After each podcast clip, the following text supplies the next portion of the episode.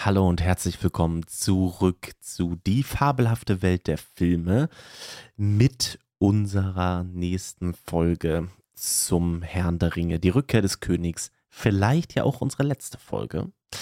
Ähm, und äh, wir springen direkt wieder ähm, in den Film rein, wo wir aufgehört haben. Beim letzten Mal war es so ein bisschen abrupt. Ähm, die Rohirrim ähm, sind zur Schlacht an den Pelennor-Feldern dazugekommen. Und äh, ich habe die letzte Folge des Podcasts alleine abgeschlossen, ohne dich natürlich noch, ohne dich noch etwas dazu sagen zu lassen. Ähm, und deswegen äh, möchte ich das gerne nachholen, äh, weil das ja auch ein besonderer Moment im Film ist. Äh, ein Moment, an den sich mit Sicherheit viele Personen erinnern. Und ich übergebe jetzt mal wieder an dich, Gernot, und du kannst uns ja auch ähm, weiterführen, wie die Szene dann weiterführt. Genau. Ja, ähm, also ja, für mich ist das die, die größte Schlachtenszene, die je auf Leinwand tatsächlich gebannt wurde. Ähm, und auch die eindrücklichste oder eindrucksvollste.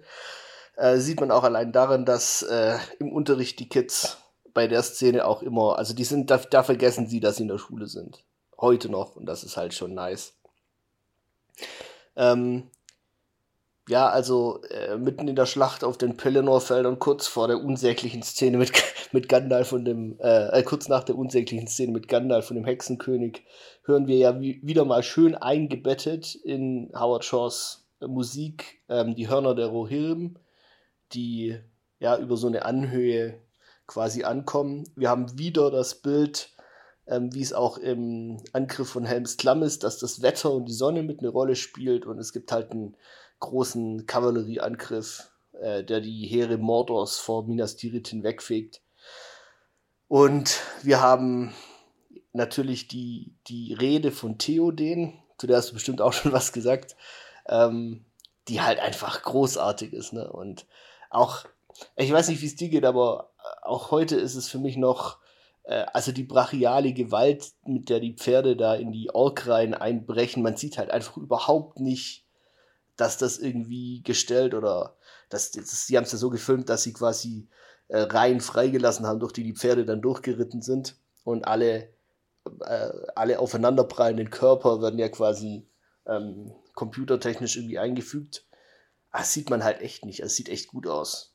Und ja, also mit der Musik, allem drum und dran. Äh, auch die, die Musik der Rohirrim oder von Rohan, die da im Prinzip ihre Vollendung erfährt, ne? Also die all die Themen, die aufgebaut wurden, dort vereinen, ähm, sich langsam aufbauen mit dem Angriff. Tja, ikonische Szene, Johnny. Da Absolut. Ist, ja. ist einfach nichts weiter zu, zu sagen. Perfektion. Ja, wir springen ähm, wieder zurück, ähm, kurz noch, um das auch nochmal abzuschließen, zu Denethor. Ähm, der, ähm, ich glaube, wir hatten die Szene auch schon beendet, letztendlich in der letzten Folge. Ähm, Pipin rettet äh, Faramir vom Scheiterhaufen, vom brennenden Scheiterhaufen. Ähm, Denethor wird, ich glaube, letztendlich von Schattenfell ähm, in die Flammen reingekickt und er hat einen sehr, sehr langen Weg bevor er sich brennend ähm, ja, von den Klippen, will ich fast sagen, ähm, stürzt. Ähm, ja, und, vom Schiffsbug ähm, quasi. Ja. Genau. Ähm, ähm, Finde ich übrigens eine schöne äh, Erweiterung in der Special Extended Edition. Das ist, glaube ich, in der Kinofassung, wenn ich mich recht erinnere, so, als Gandalf quasi haltet ein mit dem Wahnsinn sagt und die Tür mit Schattenfell aufstößt, ähm, nimmt sich ja Denethor eine Fackel von, von, einem, von einem umstehenden Wächter und in der Kinoversion guckt er nur böse und lässt die dann fallen. Und die kleine Erweiterung, ist ja nur eine ganz kleine paar Sekunden in der Special Extended, ist quasi, dass er dann sagt, für einen Tag magst du auf dem Schlachtfeld siegen, aber gegen die Macht, die sich jetzt im Osten erhebt, gibt es keinen Sieg. Nur nochmal eine Anspielung auch auf den Palantir und so weiter. Und was er halt gesehen hat. Und das ist halt, finde ich, musste man nicht unbedingt wegkürzen. Ne? Ja, absolut. Ähm, ja, wir springen wieder zurück auf die Pelennor-Felder und wir sehen, dass die Rohirrim ganze Arbeit leisten. Ähm, es wirkt wirklich so, als ob die Orks komplett überrannt werden, überhaupt keine Chance mehr haben und als ob die Schlacht quasi vorbei ist. Ähm, Theoden ähm, ruft es ja auch noch aus, ähm, drängt die Orks zurück, aber sichert zuerst die Stadt, ähm, bevor er dann wiederum äh, ins äh, Stocken kommt. Ähm, und dann gibt es auch wieder diesen, diesen tollen Moment, wie er sein Schwert wirklich wieder sinken lässt. Ähm, wir sehen ihn reagieren auf etwas ähm, Grauenerregendes. Wir sehen Eomer darauf reagieren. Und dann sehen wir erst, worauf sie reagieren. Und zwar auf die Mumakil, ähm, die wir bereits ja im zweiten Teil kennenlernen konnten. Ähm, und ähm, also diese Riesenelefanten ähm, mit den Haradrim, die ja und gigantisch ähm, groß sind und auf die Rohirrim zugerannt kommen, wirklich. Und auch wieder also, begleitet ne, von der trotzigen, von den trotzigen Fanfaren, ne, die Shorda, äh, die, die, die Endzeit der, der, der Rohirrim quasi anstimmen lässt. Das ist so, ja, das letzte Aufgebot quasi, dass die, dass die Menschen von Rohan ja haben und ungebrochen. Das ist auch Sie haben es ganz kurz nur gemacht, aber das ist so cool umgesetzt im Film, finde ich, wie es halt im Buch beschrieben wird. Ne, also diese, diese, äh, ja, ich glaube, Tolkien beschreibt es, dass irgendwie die, die Nordmänner heißer und erfahrener sind als die Südländer und halt auch durch die Orks und alles durch ähm, gehen wie, wie Butter, äh, wie ein Messer durch äh, Butter. Und das ist so cool beschrieben und ja, also zeigt halt auch nochmal, was für eine Kriegsmacht ne, diese Streitmacht der Rohirrim ist. Und die lassen sich ja auch nicht, trotz des Grauens, nicht abbringen. Ne? Die stürmen ja da, kann man jetzt drüber reden, ob das besonders intelligent ist, aber stürmen da mit einer schnell gebildeten Schlachtreihe wieder auf die Mumakill zu. Einfach, einfach mhm. cool. Ich liebe diese Einstellung ähm, aus der ja fast schon so eine Panoramaaufnahme von ganz weit weg auf die Mumakil, wie denn so eine Kamerafahrt letztendlich über die Rohirrim, die auf die Mumakil zureiten, dann endet bei einem Mumakil, der, die haben ja letztendlich, haben sie auch so Bänder letztendlich gebunden zwischen die Hörner der Mumakil, die dann halt die Rohirrim halt richtig wegfegen können, ähm, indem die Mumakil halt so ähm, seitlich mit dem Kopf sich bewegen. Und ich liebe diese lange Einstellung halt am Anfang, die einen so direkt in das Geschehen rein schmeißt einfach. Ne? Also wir sind erst noch voller Kampfesmut, so die Rohirrim, ähm, die sind immer noch tapfer, aber dann sehen wir die zerstörerische Kraft dieser Mumakil, ähm, wenn sie auf die Rohirrim treffen. Ja, auch, ne, dass die Filmmusik wie vorher einfach wegfällt, sobald der Clash kommt. Ne? Also die reiten aufeinander zu oder rennen aufeinander zu. In dem Moment äh, ist dann, wie Eomer es davor beschrieben hat, nur noch das Grauen der Schlacht ne, zu hören. Und das ist natürlich ein total bekanntes Filmmusikmittel und erhöht halt die Dramaturgie extrem. Und man sieht halt einfach auch, wie die Rohirrim abgeschlachtet werden zuhauf. Also diese ganze Sto oder ein Großteil dieser stolzen Armee wird halt einfach innerhalb von wenigen Minuten ne, äh, weggefegt. Das ist äh, interessanterweise haben sie tatsächlich in diesen ähm, Szenen mit den Mumakil anscheinend ähm, sehr viel experimentiert, auch beim Filmemachen äh, und haben ähm, anfangs äh, das filmisch ein bisschen anders aufgelöst. Also sie haben andere Einstellungen gewählt. Ähm, zum Beispiel hatten sie viele Einstellungen äh, wie Bogenschützen der Rohirrim auf die Mumakil geschossen haben. Und sie haben sich jetzt dann letztendlich ähm, in der finalen Version dagegen entschieden, weil man tatsächlich Mitleid mit den Mumakil hatte. So wie sie es halt aufgelöst hatten. Und das will man natürlich auf gar keinen Fall hier bekommen in dieser Szene, sondern man möchte natürlich, dass sie halt als diese äußerst brutale Kraft hier halt angesehen werden, die der Feind hier jetzt nochmal aufbringt.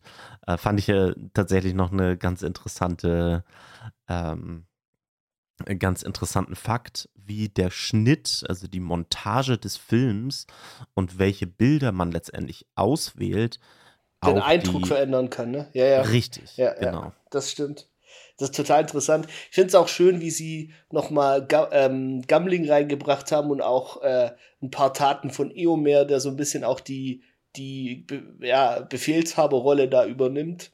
Ähm, ist so ein bisschen Anklang auch wieder an die Bücher, ne, wo halt äh, Eomer ja dann auch äh, die Führung übernimmt und halt auch große Taten vollbringt. Das ist ein, ein, ein riesenhafter Krieger, ein großer Krieger. Ja, und dann haben wir ja tatsächlich diesen Moment, wie einer der Mumakil zu Fall gebracht wird. Ähm, und wir sehen dann halt auch letztendlich die zerstörerische Wu Wucht, äh, die sowas halt eben hat. Äh, Eowyn und Mary ähm, werden vom Pferd geworfen letztendlich und sind wirklich von Feinden umringt, dann halt auf einmal auf dem Schlachtfeld. Ähm, ja. Ähm, und sind dann halt ab jetzt auf dem Boden unterwegs. Da haben wir dann auch noch den ganz kurzen Kampf, der hier schon äh, angedeutet wird von Eowyn und Gothmog, also der Ork-Anführer, der da halt äh, ist, der natürlich vorher bereits ähm, als körperlich eingeschränkt eingeführt wird. Ne? Also der humpelt ja bereits vorher schon auf dem Schlachtfeld eher ähm, umher und es ist ja schon zu vermuten gewesen, dass der jetzt nicht der besonders beste Kämpfer ist aber trotzdem, ja. naja. Ziemlich amateurhaft, ist halt tatsächlich so. Richtig. Und dann auch ähm, wieder, mh, ja. Ja, nee, ich wollte halt sagen, dass ähm, ich das dann halt sehr schön eingefangen finde, ähm, wie letztendlich das Chaos im Schlachtfeld dann letztendlich auch dargestellt wird. Sodass halt die Person hier jetzt äh, hauptsächlich natürlich in Form von ähm, Gandalf und Pippin äh, in Minas Tirith sitzen und das noch gar nicht wirklich realisieren, was da draußen alles passiert. Die kriegen das nicht mit. Die warten hinter einem Tor und gehen davon aus, dass das das Ende ist. Jedenfalls ja. Pippin tut das. Ähm, vielleicht nur ganz kurz davor, ähm, um den Übergang zu der Szene noch zu schaffen. Ähm, also erstmal sieht man ja, dass Eomer nicht richtig lag, ne? was äh, äh, die Reichweite des Arms von Mary anbelangt hat. Ne? Also Mary ergreift eben nicht die Flucht, sondern schlägt sich tapfer auf dem Schlachtfeld. Äh, genau wie Eowyn natürlich auch. Und äh, Eowyn hat im Prinzip dann recht behalten, ne? wenn sie sagt, ja, er hat genauso viel Grund in die Schlacht zu ziehen wie du. Und dann gibt es diesen Schnitt, den finde ich auch so cool, vom Schlachtfeld, wie du gerade gesagt hast, in den zweiten, dritten, vierten Ring von Minas Tirith. Ähm, und wie wird der Schnitt gemacht? Man sieht einen Nazgul quasi vom unten vom Schlachtfeld dann hochfliegen über die Mauern von Minas Tirith. Das ist das, was ich vorher meinte mit Smooth, es ist, oder letzten Podcast, das ist alles aus einem Guss, das finde ich mega. Auch als Denethor runterfällt, ne, also von, oder sich runterstürzt von der Zinne und dann sieht man ihn, die Kamera geht runter und man ist wieder auf dem Schlachtfeld mit den Rohirrim. Das ist alles ein hm, Guss und Fährt ist super. So zurück, ne? Richtig, genau, ist alles super verbunden. Und dann auch, mhm. also man, man sieht dann, wie gesagt, den Nazgul, der da hochfliegt und man sieht den Troll, der mit einem, Alter, riesen Eisenvorschlagklöppel da gegen das Tor drischt. Du denkst, ey, das muss nach einem Schlag down sein, ne? Und dahinter warten die Orks, um quasi das Verderben wieder in den nächsten Ring zu tragen. Und dann kommt diese von dir angesprochene, wie ich finde, wunderschöne Szene, auch äh, äh, ganz toll musikalisch untermalt, ne? weil zum ersten Mal das Thema der Grauen an Furten auch kommt. Und ähm, ja, Gandalf spricht über den Tod und ähm, ja, dass es nur ein weiterer Weg ist, den wir alle gehen müssen und hat dann diese echt schöne Beschreibung, die eins zu eins aus dem Buch übernommen ist von ähm, ja, was passiert, wenn man stirbt, ja, also wie sagt er, der, wie der graue Regenvorhang dieser Welt lichtet sich und alles verwandelt sich in silbernes Glas und dann sieht man ähm, weiße Strände und, und äh, ja, quasi ein grünes Land unter einer rasch aufgehenden Sonne. Mega schön. Also auch wieder toll eingebettet in das Grauen der Schlacht, wie du gesagt hast, und auch wieder dann rausgerissen äh, werden die beiden ja durch den nächsten Hammerschlag gegen das Tor. Und Gandalf ist wieder der General, der, Pip, äh, der Pippin zunickt. Mega. Ja, weißt du, halt diese Szene, die ist für mich halt wieder, in der letzten Folge hatten wir über die Veränderung von Mary gesprochen, Pippin hatten wir da schon angedeutet, auch wieder, ähm, beziehungsweise hatten ja auch in anderen Szenen halt drüber gesprochen. Das ist halt wieder so ein Moment, den halt Billy Boyd da als äh, Pippin bekommt, der einfach super stark ist und der seine Veränderung da halt auch einfach total krass, seine, ja, äh, seine Sein Reifeprozess letztendlich im Laufe des Films hier halt einfach wunderschön einfängt, ähm, zusammen mit diesem Monolog von Gandalf. Ja. Und, Und, auch dann, den, den Umgang von Gandalf mit Pippin, ne? Also der mhm. ist nicht mehr närrischer Tuck, wirft dich nächstes Mal selbst hinein oder so, sondern mhm. der, der respektiert ihn schon, ne? Also. Mhm. Ja. Ja, wir wissen noch nicht, wie es weitergeht. Ähm, wir springen wieder zurück zu den Rohirrim und jetzt kommt natürlich die zerstörerische Wucht der Nasgul dazu. Ähm, die Fellbestie ähm, stürzt sich auf den König Theoden. Der weiß natürlich ganz genau, wo sie äh, treffen muss, indem sie den König attackiert. Ähm, und auf dieser Fellbestie sitzt niemand Geringeres als der Hexenkönig von Angmar. Ja. Der Oberste, der Nazgul.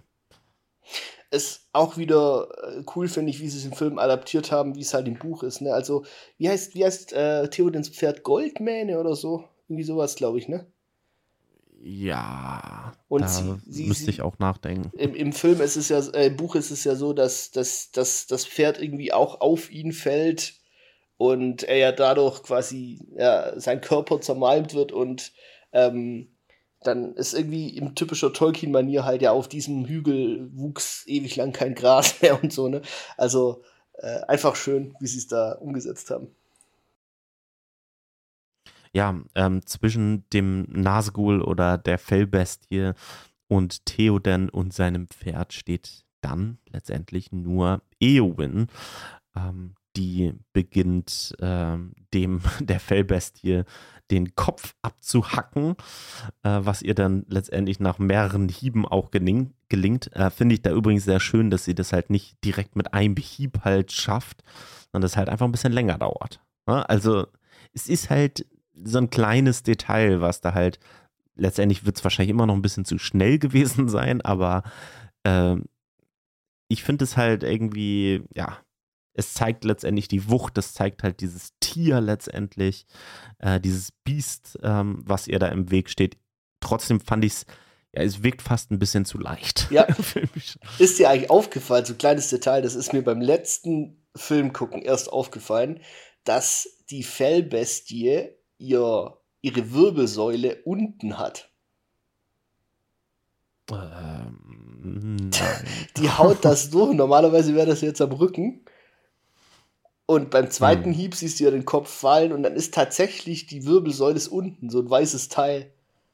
Das finde ich auch irgendwie cool, weil, weißt du, die haben ja so viel Energie in die Einzelheiten reingesteckt und auch in die Monster, wie die die dargestellt haben. Und das ist halt noch, ja, also auch das Auge ist ja falsch rum und, und die Lieder gehen andersrum auf wie bei einer Ziege und so weiter. Also echt cool. Weißt du, dass sie da noch irgendwie so eine, so eine Abnormität reingehauen haben, die da irgendwie hingezüchtet worden ist. Ist mir nur aufgefallen.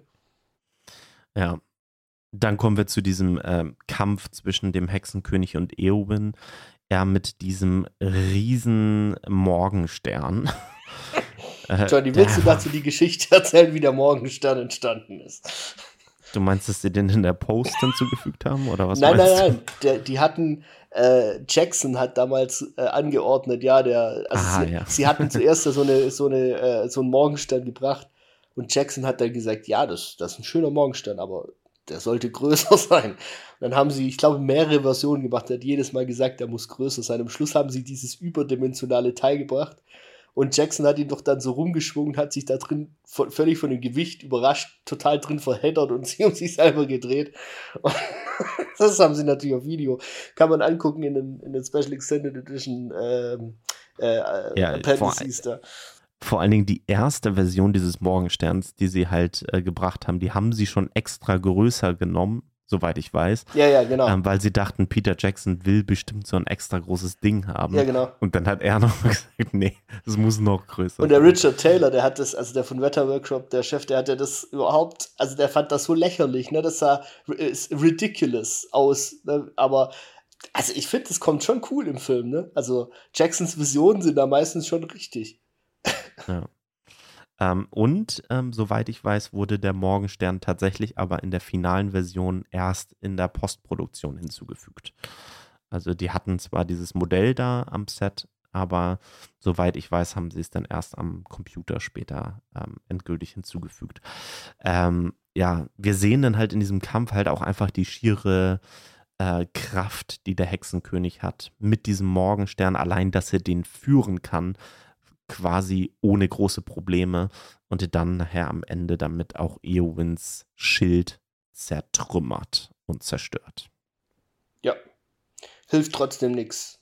Und äh, finde ich übrigens auch schön, dass Eowyn den Hexenkönig nicht einfach alleine tötet, sondern dass davor Mary ihn ja quasi ähm, mit, mit seinem Hügelgräberschwert in die Kniekehle, glaube ich, ist es, äh, sticht von hinten und ihn quasi dadurch erstmal auch verwundbar macht und dann stößt der Eowyn ihr Schwert in das Nichts im Helm und äh, also ich weiß noch, wie ich im Kino das total krass fand, wie es den zerlegt.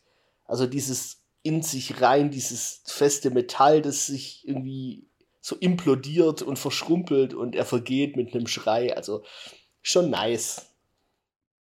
Ja, ich, also man muss ja eigentlich sagen, eigentlich ist es ein filmischer Fehler hier. Ja. Ähm, wenn wir es halt ganz, ähm, ganz eng sehen, ganz buchgetreu sehen, ähm, beziehungsweise halt auf den Film gucken, wie er sich halt bis dato erzählt hat, dann könnte Mary mit dem Schwert, was er bekommen hat, den Hexenkönig nicht verletzen. Du meinst das Schwert, das er von, von Rohan quasi erhalten hat als Knappe von Rohan? Genau. Ja. Ähm, das konnte er nicht und du hast es ja gerade schon gesagt und ich glaube, wir hatten es in vorherigen Podcast-Folgen auch schon mal erwähnt.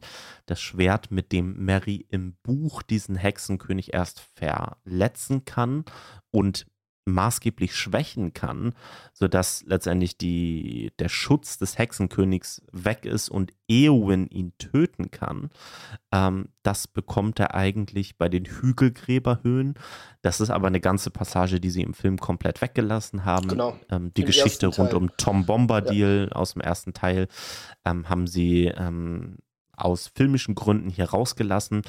Ähm, aber dieses Schwert auf den Hügelgräberhöhen, das stammt eigentlich, ähm, wo ist es noch genau? Ist es nicht auch aus der, der Gegend, ähm, wo sie gegen Angmar gekämpft genau, haben? Genau, das ist äh, von den Numenoren. genau, also irgendwie aus Arnor, da ist das ja, glaube ich, ne? Richtig. Ähm, und, und das äh, mhm. Schwert vergeht ja auch, ne, mit dem Verletzen des Hexenkönigs. Also das ist, hat seinen ja. Zweck erfüllt, ne? Das ist ja dazu geschmiedet worden, um gegen solche Feinde bestehen zu können. Und ja. wenigstens haben genau. sie äh, ja den, den, den schwarzen Atem des Hexenkönigs haben sie ja so ein bisschen ähm, noch mit reingebracht, dadurch, dass Mary dann ja sich den Arm hält und quasi in Ohnmacht fällt und auch Eowyn ja mhm. unter dem schwarzen Atem, genauso wie Faramir davor schon leidet. Ja. Ja, und sie haben es ja auch immerhin noch reingebracht. Also das Schwert, das äh, den Hexenkönig halt trifft von Mary, haben sie auch noch mit reingebracht. Und es ist jetzt nicht einfach nur der Moment von Eowyn gewesen, sondern sie haben Mary hier halt auch schon seine Rolle gegeben. Muss man ja auch anerkennen sagen. Und es ist ja auch bis zu einem gewissen Punkt verständlich, dass sie diese Passage äh, aus dem ersten Teil da rausgenommen haben. Wobei ich sie wirklich sehr gern gesehen hätte. Ja, das stimmt. Aber ich glaube, wir zwei ähm. hätten auch nichts dagegen, wenn die Filme doppelt so lang gewesen wären. nee. ja. Übrigens, um, in der ähm. Zwischenzeit kommen ja noch Aragorn, Legolas und Gimli mit dem Heer der Toten an, ne? also bevor Eowyn den Hexenkönig tötet. Das haben genau. wir auch noch May the best dwarf win.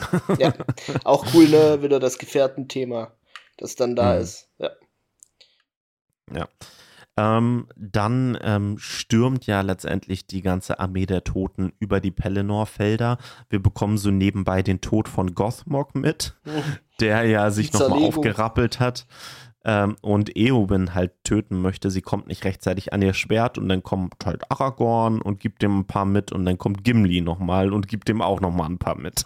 und dann kommt Legolas und tötet ein komplettes Muma-Kill samt Besatzung. Der zählt genau. trotzdem nur als einer. der Moment, dem der Legolas gegeben wurde, laut Peter Jackson, weil er ja in den vorherigen Teilen auch immer so einen Moment hatte, ähm, der aber sonst dramaturgisch überhaupt keinen Zweck in dieser ganzen Story hatte, sondern einfach nur, weil den Fans es letztendlich auch gefallen hat, äh, ja, diese überkrassen Momente von Legolas. Und wie gesagt, im dritten Teil vom Herr der Ringe habe ich damit auch noch kein Problem. Das, was sie im Hobbit dann draus gemacht haben. Wir sprechen nicht über den. ja. Ah, das ja, ist halt wieder der Punkt, wo Jackson einfach über die Stränge geschlagen hat. Dann, ja. Ja, von dieser sehr klamaukigen Szene, ähm, die aber trotzdem funktioniert natürlich, ähm, springen wir zu einer super tollen Szene, meiner Meinung nach, und zwar einer Szene zwischen Eowyn und Theoden. Denn Theoden ist noch nicht tot, aber er liegt im Sterben. Äh, und wir haben hier diesen tollen Dialog zwischen den beiden. Ähm, Eowyn, die ihm letztendlich auch nochmal sagt, I am going to save you. Ähm, und er sagt einfach, you already did. Also du hast mich letztendlich schon gerettet, ähm, indem du ja vielleicht meine Ehre bewahrt hast, meinen Körper ähm, bewahrt hast ähm, von dem Hexenkönig und seiner Fellbestie einfach als Speise zu gefressen zu werden. Ja, ich finde, in dem Satz liegt auch noch ganz viel mehr. Ne? Er fängt ja die, Absolut, die Konversation an mit Ich sehe dein Gesicht, äh, ich kenne dein Gesicht und das ist ja auch das, was er quasi sagt, nachdem er von Saruman korrumpiert wurde und von Gandalf wieder zurückgeholt wurde, also seinen Verstand wieder zurückbekommen hat. Und auch, das hast du bereits getan, Eowyn hat ihn ja gepflegt, ne? Also ich finde, das ist so eine Zusammenfassung von all dem, was Eowyn eigentlich auch an Opfern gebracht hat, um, um äh, wie er es gesagt hat, ihren, ihren alternden Onkel zu sehen und in ständiger Sorge, dass, sein, dass er schwachsinnig wird und so weiter. Also, und da, ja. Äh, da, da, muss man halt wirklich auch nochmal sagen, also wir haben letzte Folge schon ähm, über diesen tollen Moment zwischen den beiden gesprochen, ähm, in Dunhag da, ähm, wo sie letztendlich am Morgen nochmal dieses ähm, Gespräch letztendlich auch haben und er ihr ähm, die Befehlsgewalt über Rohan letztendlich gibt, während er halt im Krieg ist. Ähm, und das ist auch nicht die erste Szene, die die beiden zusammen haben, sondern auch bereits in die zwei Türme haben die einen tollen Moment oder haben die tollen Momente. Ähm, und das ist halt generell so eine der starken Beziehungen, die sich halt auch im Laufe der Filme halt, ähm, die, die immer stark bleiben, weißt du? Also ich will gar nicht sagen, dass es da irgendwie schlechte Momente gibt äh, zwischen anderen Charakteren, aber die ist wirklich sehr schön ausgearbeitet, die Beziehung. Ich finde es auch so ein tolles Ende für Theoden, weißt du? Ähm, er sagt ja auch, er hat ja davor gesagt, es war nicht Theoden von Rohan, der unser Volk zum Sieg geführt hat. Und dann entschließt er sich ja zu helfen. Und dann sagt er im, im Dahinscheiden, ich gehe zu meinen Vätern, in deren erlauchten Gesellschaft ich mich jetzt nicht zu schämen brauche. Ja, also es ist, er, er hat seine Ehre, also die Schmach, die er empfunden hat durch, durch Sarumans Korruption ähm, und auch, ja, der, die Gefahr, die, die er sein Land gebracht hat und die, die Toten und die, die schlechte Vorbereitung, die ja auch zu vielen Verlusten geführt hat, die auf seine Kappe geht, wenn man so will. Ne? Also er, ich meine, Saruman ist halt ein sehr mächtiger Zauberer, aber er hat sich halt selbst auch auferlegt als Schuld, die er da abzutragen hat. Ähm, die hat er jetzt beglichen. Ne? Und er kann jetzt gehen. Also er hat, er hat sein, wie du gesagt hast, seine Ehre im Prinzip wieder. Die er sich, es hat ja ihm keiner abgesprochen, aber er selber sich wahrscheinlich am meisten. Und das finde ich halt so eine, so eine konsequent zu Ende erzählte Geschichte, die Theoden auch würdig ist. Ne? Seiner Taten auch würdig ist am Schluss. Mega, ja. Übrigens auch eine Szene, die sie, glaube ich, erst im Nachhinein nochmal gedreht haben, obwohl Bernhard Hill eigentlich bereits fertig war mit dem Drehen. Ähm, da feiert man dann, oder haben sie beim Herrn der Ringe jedenfalls gemacht, das macht man auch bei anderen Filmen teilweise so, ähm, da feiert man ja wirklich, ähm, wenn ein Schauspieler den Dreh beendet hat, gerade wenn er das über einen längeren Zeitraum gemacht hat. Da kommen wir später auch nochmal drauf zu sprechen. Ähm, und ähm, hier wurde er letztendlich schon verabschiedet, hat aber angeblich noch äh, Urlaub gemacht in Neuseeland und dann hat Peter Jackson gesagt, er könnte so nochmal zurückkommen, wir haben hier noch ein Ende für dich, was wir eigentlich so nicht drin hatten. Kannst du es nochmal kurz drehen? Und dann war halt ein Tag noch da hat diese Szene noch gedreht und dann wurde wieder verabschiedet. ähm, also äh, ja. total schön, dass sie diesen Moment halt eben mit reingenommen haben. Und ich habe trotzdem eine Kritik an der Szene und zwar fehlt für mich was und zwar ist es ja im Buch so, dass Eomer noch dazu kommt und ich glaube, Theoden lebt da noch und macht ihn zum König und stirbt dann. Und äh, und diese Weitergabe dieser, dieser Verantwortung, die, die ich finde, die hätte Eomer auch noch mehr gewürdigt. Das hätte vielleicht eine Minute gedauert, das reinzuhauen oder vielleicht nur 20 Sekunden. Und dann ist auch so geil beschrieben, wie Eomer quasi weitermacht. Ja, also er sieht dann Theoden und, und weint und, und dann sieht er aber Eo äh, Eowyn, seine Schwester, und dann erfasst ihn so eine, eine schwarze Raserei, ja, und äh, diese, dieses, dieses Empfinden, was er gerade hatte, einerseits Trauer über Theo, denn das hat Tolkien auch so toll beschrieben im Buch, äh, aber andererseits auch, er ist jung und Herr über kühnes Volk und so weiter, so wird es, glaube ich, beschrieben im Buch. Und äh, ja, er fürchtet den Tod nicht und dann sieht er seine Schwester und dann singen, singen sie nicht mehr, sondern schreien tot und äh, gehen quasi, also gehen dann quasi voll ab und äh, noch viel mehr, als es vorher war. Das hätte ich so gern gesehen und das hätte Eomer noch so viel Tiefe verliehen, weil ich finde das halt, sie haben schon im zweiten Teil die Interaktion mit Aragorn relativ viel gekürzt. Da hatten wir ja schon im Podcast vom zweiten Teil drüber gesprochen. Das finde ich so schade, weil auch, äh, ich mag ja Carl Urban als Schauspieler auch mega und ah, ja, aber man kann nicht alles haben, ne? Ja, sowieso seine Rolle haben sie extrem gekürzt, ne? Also dadurch, dass sie ihm diese Rolle gegeben haben, dass er als Retter nachher noch dazugekommen ist, wobei es im äh, Buch halt alles ein bisschen anders ist mit ihm auch. Äh, ja, absolut. Ähm, aber gut, man kann nicht alles haben. Äh, wir springen auf das Schlachtfeld. Ähm, die Orks sind besiegt, die Armee der Toten steht vor Aragorn. Gandalf ist auch mit aufs Schlachtfeld gekommen. Wir haben auch ähm, zwischendurch noch ja quasi die Säuberung der Stadt quasi mitbekommen. Also wirklich wie die Armee der Toten da durch die Stadt fegt und jeden einzelnen letzten Ork noch ähm, erledigt sodass es wirklich ähm, keinen lebenden Ork mehr gibt oder zu geben scheint. Ähm, und dann möchte der König der Toten natürlich, dass der Eid als erfüllt angesehen wird. Ähm, lieber Gimli sagt, nee, nee, lieber nicht. Äh, die sind gar nicht so schlecht, jetzt wo ich drüber nachgedacht habe.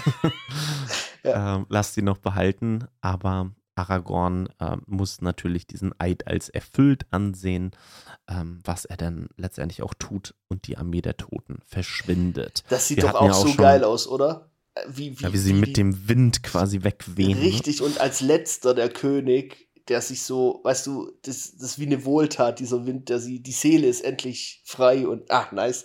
Einfach eine coole Szene, auch wieder, wie sie es gemacht haben, bildlich allein umgesetzt haben.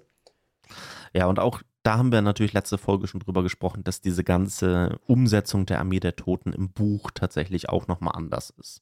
Also sie, sie landen hier gar nicht erst ähm, auf den Pelennor-Feldern. Ähm, ja, und danach haben wir ähm, auch diesen ersten Moment halt, ne? also der Film heißt Die Rückkehr des Königs. Der König ist jetzt zurück nach Minas Tirith gekommen. Aragorn ist zurück nach Minas Tirith gekommen.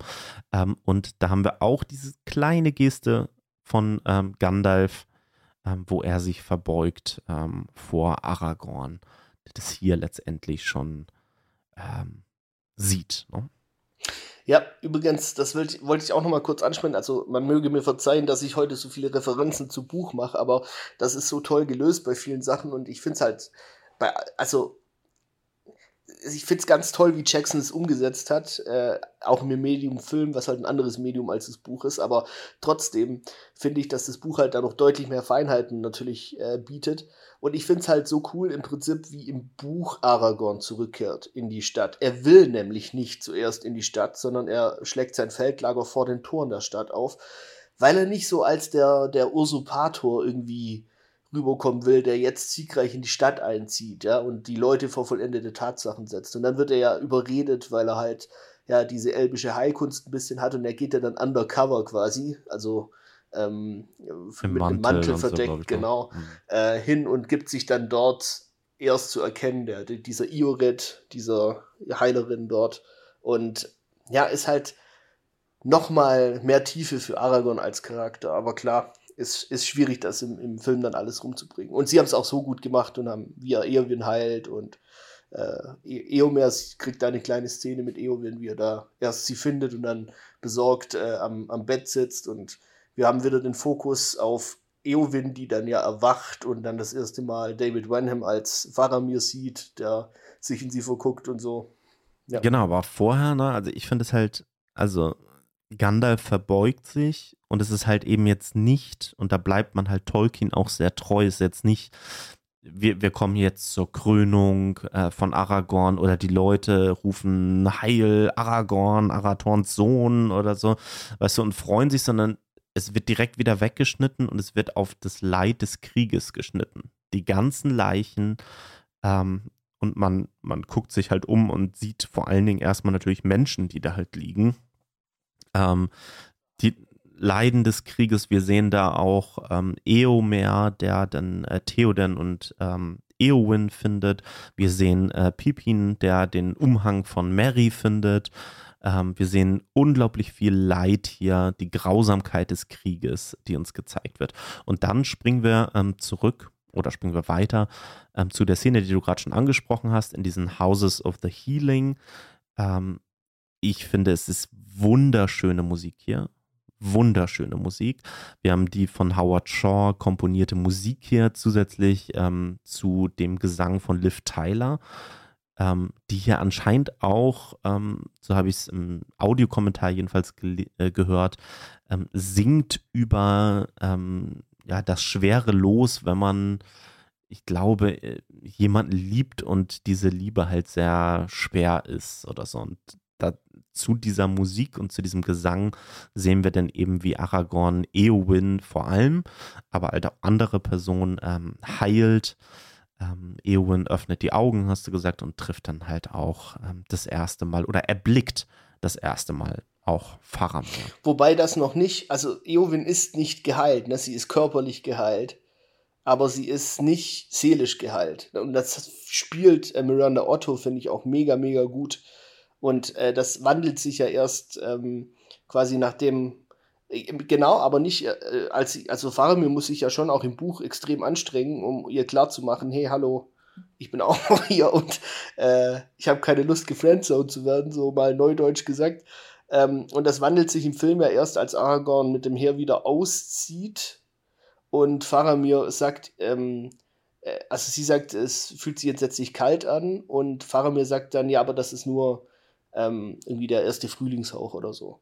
Und quasi ihr einfach eine neue Sichtweise auf die ganzen Sachen zählt. Und dann gibt es im Buch diese schöne Formulierung und dann wandelte sich ihr Herz und sie, sie sah, was, was, was auch für eine ja, Königlichkeit auch Faramir dann da in dem Moment ausstrahlt und so weiter. Das finde ich auch sehr schön. Genau, aber ich finde es, äh, deswegen habe ich es halt auch gesagt, ich finde es halt sehr stark. Aragorn kann sie zwar körperlich heilen, aber letztendlich diesen seelischen Schaden, den sie letztendlich auch bekommen hat, das schafft halt Faramir. Ja, ähm, da, da kommt halt Aragorn nicht weiter. Ähm, ja. Ähm, ja, dann haben wir äh, die Szene zwischen Pippin und Mary. Ich glaube auch eine Szene, die wir auch in der normalen Kinofassung zum Beispiel auch wieder gar nicht haben. Ähm, was ich auch komplett unverständlich finde. Also, ja, Mary ist halt nachher einfach wieder da. ja, genau. genau. ähm, und es ist nur so eine kurze Szene, aber ich finde, ähm, ja, finde es dann auch wieder schön. Ja, die Reunion, ähm, den ne, beiden ist, den Raum zu geben. Ja. Genau. Nicht nur das, auch, äh, also ich finde, die Szenen st stehen alle in so einer Reihe, ne? Also auch äh, Eowyn und Faramir ist ja diese, diese Besiegelung des wiedererweckten Bündnisses zwischen Gondor und Rohan was ja nachher auch dann aufrechterhalten wird. Und Mary und Pippin sind ja auch quasi, werden ja dann ganz am Ende auch ne, mit Gondor und Rohan noch verbandelt sein. Und also ich finde, das ist schon, die haben sich schon was bei gedacht. Ne? Also auch für die, die mehr wissen über, über den Hintergrund und so weiter. Und das vielleicht beim, für die Leute, die das nicht gelesen haben, gar nicht, es gar nicht ergibt irgendwie so. Ja, und äh, trotz aller Euphorie über der gewonnenen Schlacht ähm, springen wir jetzt erstmal wieder zurück in die Realität und wir sind wieder bei Frodo und Sam. Also der eigentlichen Mission, ähm, von der alles weitere abhängt. Der Ring, ähm, wir haben es noch nicht wirklich erfahren, obwohl man sich es eigentlich schon denken kann ähm, dass ähm, Sam den Ring äh, abgenommen hat, Frodo den Ring abgenommen hat, aber wir sind jetzt erstmal bei Frodo. Ähm, der ist gefangen im Turm von Kirith Ungol ähm, und wir sehen, während er nackt und gefesselt da liegt in diesem Turm, zwei Orks, die im Hintergrund äh, streiten über seine ähm, Gegenstände, die er halt mit hatte. Ganz ähm, Chakra im Besonderen. Genau. Ähm, insbesondere hier natürlich das Kettenhemd aus Mithril. äh, worüber die sich hier halt streiten. Und ja, apropos Streiten und Orks, ähm, es eskaliert natürlich. Die zoffen sich und es ist auch im Buch so, äh, letztendlich äh, kloppen die ganzen Orks sich da im, äh, im Turm und in dieser äh, kleinen Festung ähm, gegenseitig tot, weil sie einfach Orks sind und einfach kein Hirn übrig haben. Genau. Gefühlt. Also vielleicht auch so als Hintergrund, ähm, Tolkien beschreibt das ganz toll, dass es halt äh, so verschiedene rivalisierende Orkstämme auch gibt, die unterschiedliche Herkunft haben und auch sich überhaupt nicht grün sind und halt nur durch die Fruchtversauerung im Prinzip zusammenarbeiten, aber dann halt kommt's wie du gesagt hast, oft zu Keilereien und so. Und ähm, ich finde, sie haben das da so ein bisschen äh, ausgeübt, was nachher Sam ja sieht, wenn er sich Kirit Ungol nähert. Da hat er ja dann auch, der belauschte ja zwei Orks im Buch, die sich dann gegenseitig, oder der eine schießt dem anderen Pfeil ins Auge und haut dann ab und so weiter. Also einfach dieses unkultivierte, grobe, gewalttätige, nur auf den eigenen Vorteil bedachte, kurzsichtige Volk, das sich da abschlachtet und eigentlich die Arbeit für sie macht. Ähm, ich finde es übrigens hier auch ganz toll gespielt von Elijah Wood, während er da halt liegt, ähm, wirklich denkt, die Hoffnung ähm, ist verloren. Ähm, die, der Feind hat den Ring. Man sieht da wirklich, äh, also es spielt sich einfach unglaublich viel halt in seinem Gesicht ab. Ähm, finde ich ganz toll, wie er das macht. Ähm, Sam kommt dazu ähm, muss eigentlich nicht wirklich äh, kämpfen, bis auf, ich glaube, zwei Orks, die er da auf der Treppe trifft. Ja, drei oder vier sind es, ähm, glaube ich. Ja. ja. auf jeden Fall lächerlich wenig. Und ähm, dann kommt der eine der Orks äh, zurück, ähm, möchte äh, Frodo abstechen, weil er ihm zu laut quiekt. ähm, und Sam nicht, wenn ich dich zuerst absteche. ähm, und er rettet Frodo da bekommen wir halt ähm, diese ähm, Szene, ähm, wo Frodo eben erfährt, dass der Ring, ähm, dass Sam den an sich genommen hat, genauso wie Stich, ähm, Frodos Schwert. Ähm, und wir haben diese Szene, wo Frodo den Ring zurückfordert. Ja, auch eine ganz tolle Szene zwischen den beiden, finde ich jetzt wieder. das finde ich auch interessant, wie sie da auch wieder über den Schnitt einen anderen Effekt erzeugt haben. Also auch da wieder haben sie es anfangs anders ja gedreht ähm, und haben es ähm, so gedreht und dann sah es halt ähm, so aus, dass äh, Frodo wie so ein äh, Drogenjunkie halt wirkte und den Ring unbedingt zurückhaben wollte und Sam ihm den halt relativ schnell gegeben hat. Ähm, und das haben sie halt tatsächlich umgeschnitten, so wie wir es jetzt halt im Film sehen, ähm, so Sam diesen zögernden Moment hat wo er den Ring gar nicht wirklich ähm, hergeben möchte ähm, und Frodo ihm dann den aber wegnimmt. Na, dadurch bekommt Frodo tatsächlich ein bisschen äh, ein positiveres Licht, weil er letztendlich Sam diese Bürde wieder abnimmt. Wir wissen, was der Ring macht, dass der Ring äh, korrumpiert. Ähm, und äh, ja, letztendlich, auch wenn es trotzdem ein bisschen dieses Junkie-Verhalten hat, ist es ein rettet er ja Sam letztendlich davor, Korrekt. dass er irgendwas und, Böses. Und ich bin sehr froh, dass sie sich für diesen Weg entschieden haben, weil für mich kommt Frodo hier sehr klar rüber. Also außer am Anfang mit dem Gib ihn mir und dann Sam, gib mir den Ring. Er sagt, dass er eindringlich und guckt ihn klar an, während er Sam benebelt ist. Und das finde ich so cool, weil wenn wir uns an den ersten Teil vom Herr der Ringe zurückerinnern, gibt es doch diesen kurzen Moment, in dem äh, Bilbo Frodo das Kettenhemd gibt um das sich gerade gestritten wurde. Und äh, sagt, probier's an, probier's an. Frodo zieht oder fängt an, sein Hemd aufzuknöpfen und Bilbo sieht den Ring und fragt, ob er ihn halten darf. Frodo macht sein Hemd wieder zu und dann kommt auch diese kurze Gollum-Szene, wo du gesagt hattest, du brauch, hättest die nicht unbedingt gebraucht, weißt du noch? Mhm. Wo und es dann im Buch irgendwie nur so kurz ein Schatten fuhr über Bilbos Gesicht. Richtig, so. aber das, was dort im ersten Teil verfilmt worden ist, kommt jetzt im Buch im dritten Teil. Das wird nämlich aus Sams Perspektive geschildert, dass er Frodo ganz kurz als dieses sabbernde, grapschende Geschöpf sieht, das ihm den Ring abnehmen will. Also, wie du gesagt hast, der Ring korrumpiert und Sam ist bereits in der kurzen Zeit korrumpiert. Und ist dir aufgefallen, Sam fasst den Ring nicht an. Er hat ihn an der Kette. Frodo fasst den Ring an oder eben Gollum, ne? Also der hat ihn ja im zweiten Teil so ganz kurz mal dran. Aber ansonsten fasst niemand diesen Ring an. Auch Boromir nicht. Im ganzen Film. Es ist immer Frodo. Und da finde ich, wird halt auch nochmal dadurch, dass Sam schon relativ korrumpiert ist, deutlich, auch welche mentale Stärke Frodo besitzt, über Monate und Monate diesen Ring zu tragen und ihm doch in zwar letztendlich zu verfallen, aber halt, wie Elrond im ersten Teil gesagt hat, eine erstaunliche Widerstandskraft zu besitzen gegenüber dieses Dings. Und das finde ich in der Szene total subtil und echt schön filmisch eingefangen. Ja. Und sie haben es übrigens ähm, gemacht, indem sie äh, immer wieder diese kurzen Zögern-Momente von Sam aus verschiedenen Takes genommen haben und die aneinander geschnitten haben.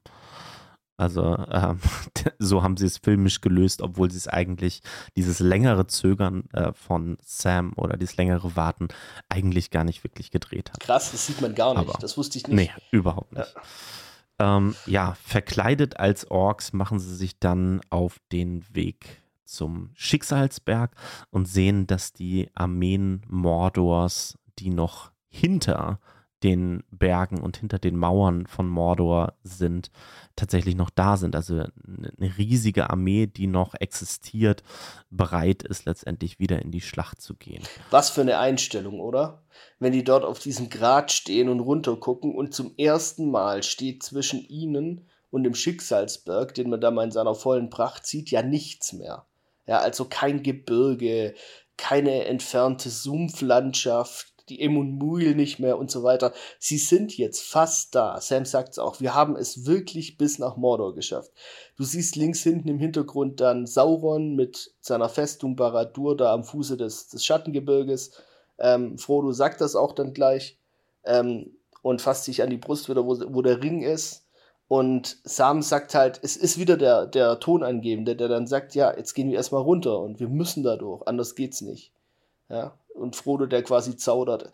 Also mega Szene, mega Anblick. Ja, also dieses tote Land, auch schon wie sie diesen toten Weg von Kirit äh, Ungol da runterlaufen bis zum Pass, die paar Meter. Das sieht einfach so cool aus. Ja. Kann kein Fantasy-Film bis heute für mich toppen. Ja. Ähm, ja, dann springen wir in die, ich glaube, Halle des Königs in Minas Tirith ähm, und haben diese Beratungsszene mal wieder, die ja in den Filmen häufiger mal vorkommt oder eine ähnliche Szene kommt häufiger mal vor. Im Buch, genauso wie du gesagt hast, Aragorn äh, zeltet letztendlich kampiert vor der Stadt und da gibt es diese Szene auch, aber die findet halt eben nicht in dieser Halle statt, sondern in dem Zelt. Mhm.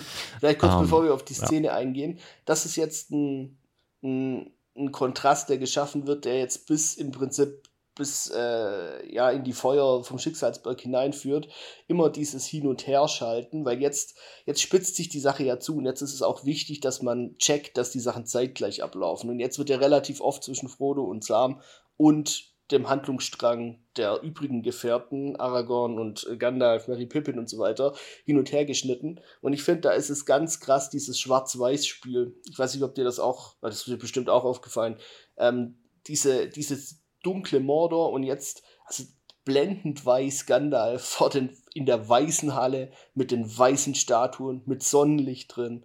Ähm, also du siehst jetzt quasi wirklich dieses, auch nachher, wenn, wenn der Weg zum, zum Schicksalsberg von Frodo und Sam gezeigt wird und gleichzeitig Aragorns Armee, die Richtung Schwarzes Tor reitet, da siehst du einfach immer die, auch musikalisch perfekt abgestimmt, die Hoffnung, das Gute und dann das Böse.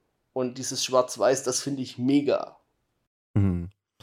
Ja, äh, genau, also filmisch ähm, der Begriff dazu lautet ähm, Parallelmontage, ne? also dass uns halt wirklich das parallel erzählt wird ähm, und es suggeriert wird, dass das halt nicht nur suggeriert wird, sondern halt filmisch gezeigt wird, dass das parallel auch stattfindet. Übrigens in dieser äh, Beratungsszene finde ich es ja unglaublich witzig, wie da das Gimli einfach auf dem Platz des Drucks äh, chillt und erstmal eine und Pfeife raucht. Ja, genau so ist es. Ähm, ja, hier finde ich halt sehr bezeichnend, dass halt Gandalf, der halt sonst immer als Heerführer, als äh, Berater letztendlich agiert, ja, teilweise die Hoffnung verloren hat. Ja, also er sagt einfach, ich habe ihn in den Tod geschickt. Also ich habe Frodo in den Tod geschickt. Ähm, und Aragorn ist hier jetzt mal wieder der, der die Hoffnung hat und der die Idee hat, letztendlich auch Sauron abzulenken, ähm, weil die aus irgendeinem Grund auch immer, ich bin mir nicht sicher, woher sie es wissen, aber sie wissen, dass äh, in Mordor tatsächlich noch relativ viele Orks warten. Ähm, 10.000 Orks zwischen Frodo und dem Schicksalsberg stehen. Ähm, ja. Also ich habe keine Ahnung, woher sie es wissen, aber okay. Ja gut, also ähm, wenn man äh, die Adler, schon zu der kompletten äh, Genealogie von Tolkien, das ist auch nur so, dass äh, die auch Morgoth oder so nie seine komplette Festung entleert und so weiter. Also ist ja, und auch während der ganzen, während des ganzen Aufmarsches und des Kampfes stehen die Züchtungsstationen ja nicht still in Mordor. Aber ich finde so cool, äh, zwei Sachen eigentlich ganz cool an der Szene, und zwar einmal das äh, verbunden mit dem, was du gesagt hast über Gandalf. Ich glaube, ich habe das so interpretiert, Gandalf hat halt jetzt all das getan, was er tun kann. Die Schlachten, die er als General im Hintergrund gewinnen musste, um die Hoffnung zu erhalten, um die Völker, die freien Völker am Leben zu erhalten, hat er gewonnen. Und er hat jetzt keinen Einfluss mehr auf das, was weiterhin passiert, und das lässt ihn verzagen. Und dann die zweite Sache, wenn wir uns zurückerinnern an Elrons und Gandalfs Gespräch aus dem ersten Teil, ähm, äh, in Bruchtal, wo Elrond zweifelt und Gandalf sagt, es sind die Menschen, in die wir unsere Hoffnung setzen müssen. Und Aragorn, der ja von Elrond aufgefordert wurde, lasse den Waldläufer hinter dir und folge dem Pfad seiner, deiner Bestimmung, macht das jetzt und er führt jetzt. Und jetzt ist, das ist so cool, diese Entwicklung von Aragorn zu sehen, der jetzt wirklich zum Menschenführer geworden ist, der eigentlich schon immer natürlich ihm gegeben war und auch vom Geburtsrecht her gegeben war und das halt jetzt, er hat jetzt sein Schicksal angenommen mit dem Erhalt, letztendlich mit dem Erhalt von Anduril, seinem Schwert. Und jetzt, ja, er wird halt auch von, von Tolkien als ein großer Anführer beschrieben und genau das macht er jetzt quasi, dem wird er jetzt gerecht. Ja, vor allen Dingen, also er war ja, er hatte ja schon immer auch dieses nicht aufgeben, weitermachen, aber er hatte halt trotzdem immer den Zweifel in seine Person. Also er hat, wenn er an jemandem gezweifelt hat, dann nicht an den anderen, sondern an ja an seiner Schwäche. Und an der die Schwäche der Schwäche. Menschen, die genau die gleiche ist, Schwäche genau, ja. fließt durch mein Blut. Ja, richtig. Genau. Ähm, das bezieht sich dann wieder auf den ersten Teil, ähm, das Gespräch mit Arwen, was er da ja. halt hatte. Und hier nimmt er das jetzt aber an und er vertraut auf seine eigene Stärke. Ja, das wird nachher auch nochmal klarer, ne? Also die darauffolgende Szene mit dem Palantir, über die reden wir gleich, aber auch später bei den Verhandlungen vom Schwarzen Tor mit Saurons Mund, ne? Da kommt das auch wieder raus, diese Entschlossenheit und dieses, den Weg gehe ich jetzt zu Ende, diese Konsequenz. Ja, aber ähm, also die, die Idee von Aragorn ist ganz klar, Sauron abzulenken. Mhm. Gimlis Spruch noch, Certainty of Death. Small chance of success. What, What are, we waiting for? genau. ähm, ja, super. Und dann kommt halt diese Szene, von der du gesprochen hast, die Szene mit dem Palantir. Also Aragorn nutzt den Palantir, den sehenden Stein, einer der sehenden Steine. Und es ist auch relativ klar, und das wissen wir auch schon vorher, dass Sauron äh, auf jeden Fall mindestens einen weiteren davon besitzt. Und Aragorn fordert ihn letztendlich an dem Palantir ähm, heraus. Wie findest du diese Szene? Ja, ich wollte dich dasselbe fragen. Also erstmal finde ich die, ich finde die Szene mit dem Palantir gut, ähm, weil Aragorn im Prinzip, also die, die gibt es auch im Buch. Äh, sie wird im Buch nur erzählt von Aragorn. Aragorn sagt, äh, ja, weil Gandalf ja sagt, ja, der wird sich nicht ködern lassen und so, sagt er doch, ich glaube, das wird er, weil ich habe ihn herausgefordert, ich habe mich offenbart. Und das ist quasi die Herausforderung, die Aragorn an Sauron gibt. Und ich finde die Szene aber nicht nur deswegen gut, ähm, sondern ich finde es auch deswegen gut, weil Sauron ist halt nicht geschlagen, weißt du? Sauron ist immer noch mächtig und er weiß, welche Knöpfe er drücken, drücken muss. Du siehst ja auch dann Aragons entsetzten Blick, als er quasi da die im Sterben liegende Arwen sieht und so weiter. Was ich an der Szene ich weiß nicht gut, würde ich jetzt nicht sagen, finden, finde, aber was ich nicht so gut interpretieren kann bis heute, ist dieser hinabfallende Abendstern, der dann auf dem Boden zerschellt. Ähm, ich weiß nicht, wie es dir geht, weil direkt danach wird er geschnitten auf Aragorn und der hat diesen hochgesteckten Kragen und du weißt jetzt nicht wirklich, ist der wirklich zerbrochen oder nicht. Wie hast denn du das gesehen? Also ganz ehrlich, diese ganze Abendstern-Geschichte, ne? Also diese ganze, diese ganze, dieser ganze, dieses ganze Schmuckstück, mhm. was sie in dem Film sich ja ausgedacht haben, das gefällt mir halt nicht, mhm. muss ich sagen auch was sie halt bis zum Ende jetzt damit machen. Also ich brauche das Stück halt nicht, um das zu checken, was sie mir halt Correct. halt damit sagen wollen. Äh, und das finde ich auch, ja, das ist auch dann dieses fast theatralische Fallenlassen des Palantirs und dann rutscht ihm dieser Abendstern da halt so raus, aus wo auch immer raus. Mit intakter äh, Kette. ja, es kommt ja irgendwie aus seinem Ärmel raus, also sieht es jedenfalls aus. Ähm, keine Ahnung. Also es gefällt mir nicht. Ähm, die Palantir-Szene an sich finde ich auch gut. Ne? Sehe ich ganz, ganz genauso wie du. Aber wie gesagt, dieser Abendstern da, ich hätte ihn nicht gebraucht. Aber auch generell in den Filmen nicht. Ja. Und, Und das kann man sich mhm. halt, halt so vorstellen, ne? guckt euch alle Szenen nochmal an, wo dieser Abendstern halt äh, drin ist. Jetzt stellt euch mal vor, der wäre nicht da. Und damit meine ich halt ganz, also jetzt mal ohne Scheiß. Ja, nur dieses Stellt euch einfach vor, ja. der wäre einfach rausradiert aus diesen Szenen. Es wäre nichts und meine, und, und, und meinetwegen äh, sagt sie, sagt Arwen dann ja irgendwie so, hier, na, das ist meiner und ich schenke ihn dir. Jetzt stellt euch mal vor, die, die, die spricht einfach über ihr Herz, was ja auch sinnbildlich, dafür steht ja dieser Abendstern letztendlich auch. Ja. Ähm, es würde nichts fehlen. Ja. Es würde nichts fehlen. Und das ist halt irgendwie. Bisschen. Also, dass er letztendlich drin ist, okay, aber ich hätte ihn nicht gebraucht. Ja. Ja, und du hast dann halt ja auch gesagt, ähm, hast gesprochen von diesem Schnitt dann, von dem ähm, zer zerbrechenden Abendstern ähm, hin ähm, zu der Szene, wo Aragorn und seine äh, Armee Richtung Schwarzes Tor losreitet, wie wir dann Aragorn sehen, ohne den Abendstern. Ähm, Wissen wir ja nicht. Der könnte also, ja unter, wir sehen, wir sehen ihn ohne den Abendstern ja, auf jeden korrekt. Fall. Ähm, aber ich finde hier auch ehrlich gesagt das Aussehen von Aragorn, also ich, ich weiß nicht, der sieht anders aus. Und das haben sie ja angeblich auch bewusst gemacht, ja. um irgendwie eine Zeit da irgendwie darzustellen, die vergangen ist oder so. Aber ich sage, also er sieht irgendwie ein bisschen breiter im Gesicht aus, nicht ganz so ausgemergelt. Die Frisur ist anders, hattest du ja auch schon gesagt. Er hat halt aber so auch eine wuchtigere Rüstung an, ne? Also mich hat das jetzt nicht so wirklich gestört.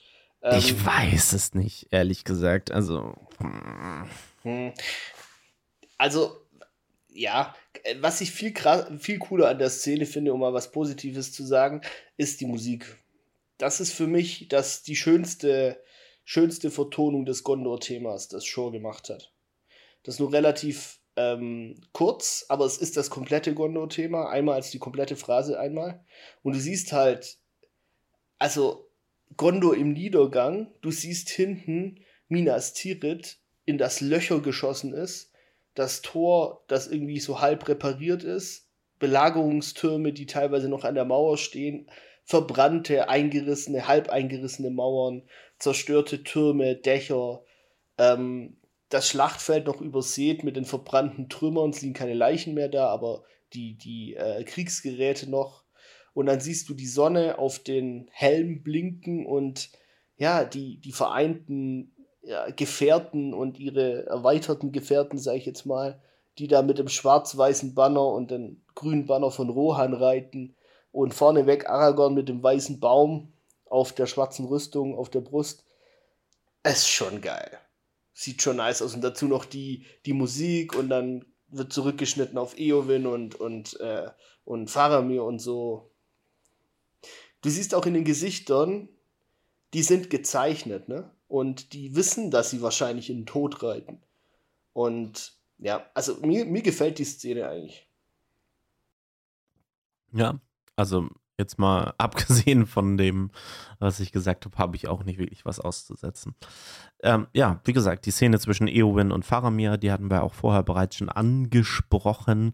Ähm, und dann ähm, springen wir nach Mordor zu Frodo und Sam und wir sehen, dass die Armeen ähm, hinter den Toren sich tatsächlich bewegen, Richtung Schwarzes Tor. Ähm, und äh, ja, Frodo und Sam geraten da so ein bisschen halt mit rein, werden halt richtig mitgezogen, werden halt aufgefordert, halt mitzukommen. Die haben sich ja so ein bisschen als Orks verkleidet, haben sich Ork-Rüstung angezogen und laufen jetzt ähm, zwischen den Massen Richtung. Johnny, in der, in der normalen Edition sagt ja Sam einfach, see Mr. F uh, you see Mr. Frodo, some luck at least und die ziehen weiter, ne? Ja. Diese komplette Sache mit, mit dieser Ork-Horde, mit diesem äh, äh, Ork-Treiber, der sie da in die Reihen peitscht und Frodo wird dann schwach und dann zetteln sie eine Keilerei an, dann Inspektion. Wie findest du das? Also ich muss zugeben, wenn ich als Filmemacher was kürzen würde, dann würde ich da wahrscheinlich auch ansetzen. Also, ähm, nur so aus filmischer Sicht gesehen, ist das schon ganz clever gelöst. Na, zu sehen, hey, die bewegen sich halt da Richtung schwarzes Tor. Ähm, da schneiden wir dann und hey, Glück gehabt. Jetzt so aus persönlicher Sicht finde ich das sehr wichtig, dass es, dass es diesen Moment halt noch gibt, weil der halt auch wieder zeigt, bis zum Ende, das ist eine Mission, die auf Messerschneide läuft. Mhm. Ich finde es auch aus einer anderen Sicht noch wichtig, dass es die Szene gibt, nämlich, was mich immer so ankotzt und was oft bei, bei Fantasy-Filmen oder auch Serien der Fall ist, siehe Game of Thrones letzte Staffel, äh, Distanzen spielen plötzlich überhaupt keine Rolle mehr. Und sie kommen durch diese erzwungene Mitnahme da ja ultra nah an äh, den, den Schicksalsberg ran. Und äh, als sie sich da quasi durch die Keilerei dann befreien, sind sie ja schon fast an den Hängen vom Schicksalsberg. Und das finde ich, dafür dient es gut. Was mich stört, ist, und zwar brutal stört, die Orks sind da so als, als fast Klamaukartig dargestellt. Und das passt mir überhaupt nicht. Also dieses, ultra dumme Gerangel und also so doof hat die Tolkien auch nicht beschrieben. Und also das, das hat mich total gestört und auch dieses, diese, diese, diese kleine Streiterei zwischen dem Inspektionstyp und dem Hordenführer da, die auch so auf witzig gemacht ist, so halbwitzig und. Aber jetzt mal ganz im Ehrlich, dass diese Inspektion da überhaupt drin ist. Völlig unnötig. Also, warum sollen die da inspiziert werden? Ich glaube, das ist der, der, ja, das ist einfach nur der Aufhänger dazu, dass es, dass ja, ja, das ist, anzetteln. Ja, also genau. filmisch kann ich das irgendwie verstehen, aber das macht überhaupt keinen Sinn. Ja, vor allem, was wollen sie jetzt machen? Da noch ein, zwei, drei Orks killen, die nicht, äh, nicht, nicht gerade genug stehen oder, also, pff, völlig, völliger Quatsch. Machen wir es einfach kurz und sagen, Frodo und Sam zetteln eine ähm, Streiterei mal wieder an. Sie haben ja schon festgestellt, in Kirith Ungol hat das gut funktioniert, also machen sie es hier jetzt wieder und sie können ähm, entschlüpfen. Ja, und sind dann entstolpern, ja. Ähm, in der Zwischenzeit sehen wir, dass die Armee von Aragorn und Co. Äh, am Schwarzen Tor angekommen ist. Und jetzt haben wir halt wieder so einen Moment, ich weiß nicht, was du dazu sagst. Wir haben ja Saurons Auge da jetzt in dieser nächsten Szene, bevor wir gleich ein bisschen länger zu dem schwarzen Tor kommen und darüber sprechen. Ähm, wir haben Saurons Auge, das ähm, Frodo und äh, Sam erfasst. Ja. Ähm, und äh, ja, was hältst du von der filmischen Entscheidung, dass sie, also wie sie das Auge Saurons dargestellt haben, jetzt hier gerade im dritten Teil im Vergleich zu den anderen Teilen äh, im Vorfeld. Hier haben sie ja letztendlich, das wirkt wie so ein Taschenlampenstrahl, mit dem das Auge letztendlich, ähm, ähm, wie heißt es, Gorgoroth, glaube ich, ne? Also die, diese, diese Ebene ähm, da zwischen, also vom Schicksalsberg letztendlich absucht. Da haben sie ja wirklich diesen, ja, Lichtkegel letztendlich ausgeführt. Wie findest du das? Weil das haben sie ja in den Filmen vorher nicht gemacht. Also zuerst mal ähm, finde ich, dass ab da, wo sie sich von den Orks äh, quasi, wo, wo, sie da abhauen, äh, das bis zum Ende eine schauspielerische Glanzleistung von Frodo und Sam ist.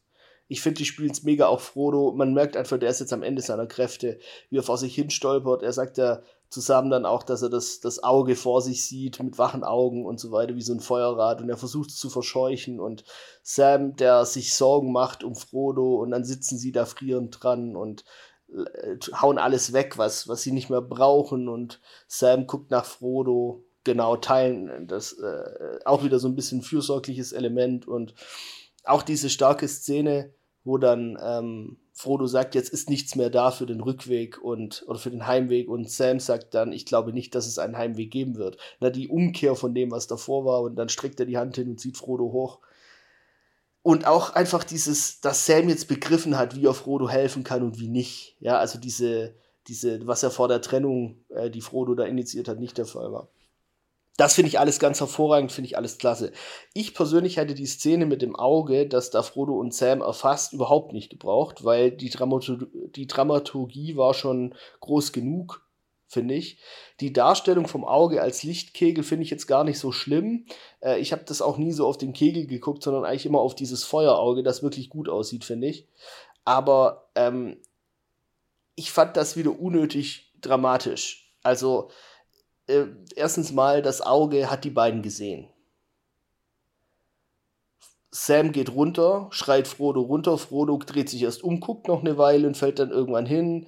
Also, das fand ich unglaubwürdig, dass da dann das Auge, da, hm, da war wohl nichts, das ist so eine schlechte Computer-KI, die da so, irgendwie so die Wachen in, in, in der Stadt, die dann äh, erst misstrauisch werden, weil du dich kurz hast sehen lassen, dann ah, war wohl nichts und dann, dann geht's weiter. Also, das finde ich kacke an der Szene. Die Darstellung selbst finde ich nicht so schlimm. Es sieht ein bisschen doof aus, wenn du die komplette Ebene siehst und der Lichtkegel rutscht wie so, eine Such, wie so ein Suchscheinwerfer rum äh, auf der Ebene. Das finde ich, sieht ein bisschen doof aus, aber sonst hat mich jetzt nicht groß gestört. Dich mehr oder? Ich hätte es auch einfach nicht gebraucht, ich. Also das, ich glaube, diese Szene ist so letztendlich, man versucht halt Sauron nochmal mehr Rolle hier zu geben, letztendlich. Diese Bedrohung, dass Sauron letztendlich jederzeit ihn erblicken könnte, während wir das halt vorher halt so er konnte ihn spüren und er konnte ihn sehen, letztendlich, wenn der Ring aufgesetzt war. Ja, und man hat viel die Nazgul letztendlich genutzt, ähm, um Saurons Präsenz da letztendlich auch zu zeigen. Ähm, Gibt es hier die Nazgul halt einfach nicht mehr da vor Ort oder in der Nähe von Frodo und Sam. Und deswegen sagt man halt, okay, wir müssen halt Sauron da letztendlich eine Präsenz halt in, in diesen Szenen geben. Ich hätte sie halt auch so also für, für mich ist halt die Präsenz halt in Form des Rings halt auch einfach da. Äh, und die Schwäche von Frodo. Ja, und ähm, was ja nachher letztendlich gipfelt in der Szene im Schicksalsberg, zu der wir gleich kommen. Mhm. Ähm, aber ja, ich hätte es nicht gebraucht. Also, was ich, was für mich auch so eine unfreiwillige Komik da hat, als das Auge dann kommt und äh, Sam geht runter, Frodo dreht sich um und habe ich immer so das Gefühl gehabt, als er dann weiterguckt, der hat, der hat seine Brille vergessen. Also, der muss das Fernglas erst rausholen, dass er das. Was war da gerade? So ein bisschen unscharf. Das, das fand ich unnötig. Aber was ich schön finde bei der ganzen Szenerie ist, wie wieder mit dem Wetter gespielt worden ist. Also man sieht ja über Mordor diese Dunkelheit und schwarzen Wolken, die noch da sind, bei, als, als Sam und Frodo bei Kirit Ungol da über den Pass laufen. Aber jetzt rückt ja das Heer des Westens bis an die Grenze Mordors vor und Saurons Macht schwindet jetzt einfach schon. Er hat jetzt zwei entscheidende Schlachten verloren, seine große Armee ist äh, geplättet worden und du siehst dann, dass der, der Himmel wird heller am Horizont siehst du die Sonne, du siehst helle Wolken. Ja? In der Nacht sagt äh, Sam, oh, da oben ist Licht, sieht einen Stern und so weiter. Das ist so cool gemacht. Weißt du, die Macht von Sauron begrenzt sich jetzt auf Mordor. Und an den Rändern von Mordor ist der Westen schon. Ja, und das, das haben sie so schön mit diesen Phänomenen von Wolken und Licht und Sonne und so weiter eingefangen einfach auch wieder, dass das gedacht wird. Weißt du, ich stelle mir immer vor, da muss dann einer gesessen haben und gesagt haben, wir müssen da und da Licht haben. Die Wolken müssen da aufhören, weil das ist ja jetzt so. Da haben so viele Augen mitgedacht. Ja, finde ich immer wieder faszinierend. ja, ja, du weißt, was ich meine. Also so viele Augen nochmal drüber geguckt und gesagt, hey, da muss das und das noch. Ja. Hm. ja Witzbold, du. ja, wir sind äh, vor dem schwarzen Tor. Ähm, lass den Herrn des schwarzen Landes heraustreten, äh, fordert der Aragorn. Ähm, das Tor öffnet sich, das Auge äh, Saurons ist abgelenkt, äh, verschwindet von Frodo und Sam äh, und heraus aus dem nur ein Spalt geöffneten Tor, dieses riesige Tor, tritt ähm, auf einem Pferd Saurons Mund. Übrigens auch nur ähm, in der ähm, Special Extended Edition, ne? In der Kinoversion geht einfach ja, das Tor auf und die Orks marschieren raus und das war's. Ja, frech. Ähm, die ähm, Location, wo sie das alles gedreht haben, ähm, ist ja ein, äh, ich glaube, Militärtrainingslager, ähm, weil das anscheinend der einzige Ort in äh, Neuseeland war, wo sie so eine große flache Fläche hatten. Das war anscheinend nicht ganz einfach, da ähm, drehen zu dürfen. Also sie haben gesagt. War auch nicht ganz ähm, ungefährlich, ne? So Topfdeckel genau, schlagen gab, auf Minenfeld ist. Äh richtig. Es gab viele Granaten, Bomben und so weiter, die da halt abgeworfen wurden äh, im Laufe der Zeit. Ähm, der einzige Grund, warum das alles passiert ist, ist, dass sie ja, relativ guten Kontakt zu der Regierung hatten äh, und die dann der Armee gesagt haben, ey Leute, Herr der Ringe will da drehen, äh, macht das mal möglich. Und das Militär war überhaupt nicht begeistert, hat zwar einen großen Bereich abgesucht, dann nochmal nach irgendwelchen Bomben, Minen und so weiter, ähm, haben dann aber auch gesagt, ja, wir sind, also Peter Jackson hat dann auch gesagt, ja, wir sind da beim Drehen teilweise echt weit in die eine Richtung gegangen und das Militär hat irgendwie komisch geguckt, weil die wahrscheinlich dachten, hey, scheiße, da hinten haben wir gar nicht abgesucht. Hätten wir vielleicht auch nochmal suchen sollen. und ja, die, also die haben tatsächlich vom Dreh haben sie ähm, Sicherheitshinweise bekommen von der Armee ähm, und haben dann verschiedene Bomben, ähm, Granaten und so weiter gezeigt bekommen. Und sobald irgendwie was in die Richtung gefunden werden sollte, ähm, musste man die Hand heben und dann ist ein Sicherheitstrupp gekommen, äh, um das Ding zu entfernen und eventuell zu entschärfen. Also äh, total krass, dass sie das da halt gemacht haben. Ähm, aber naja, sie haben es, äh, glaube ich, ohne Schaden überstanden. Saurons Mund kommt heraus aus dem Tor. Was sagst du zu dem Auftritt? Also, finde ich cool. Ähm, mir gefällt der auch vom Designer. Ich weiß, es gibt welche, die, die, äh, ja, der sieht ja gar nichts und das doof finden, aber ich finde das cool. Diesen Mund, den sie gemacht haben, mit diesen eingerissenen Lippen da drumrum und dann, also man sieht ja nur den Mund. Ja, und im Buch ist Saurons Mund beschrieben als ein Mensch der tatsächlich einfach so böse geworden ist, dass er halt Saurons, äh, ja, Saurons Sprachrohr dargestellt hat und das sieht man ja auch an dieser Haut, die er hat und alles Mögliche. Und was ich so cool finde, sind diese Runen und diese Hasssprache und Flüche Sprüche, die da, alles, Flüche, die genau, die da so auf dieser Rüstung so eingestanzt sind, auf seinem Helm. Und ähm, ich bin gottfroh. Sie hatten die Idee, dass sie den Mund um 90 Grad drehen. Und dass der so. also so seitlich so aufgeht, nicht so nach oben und unten, sondern nach links und rechts.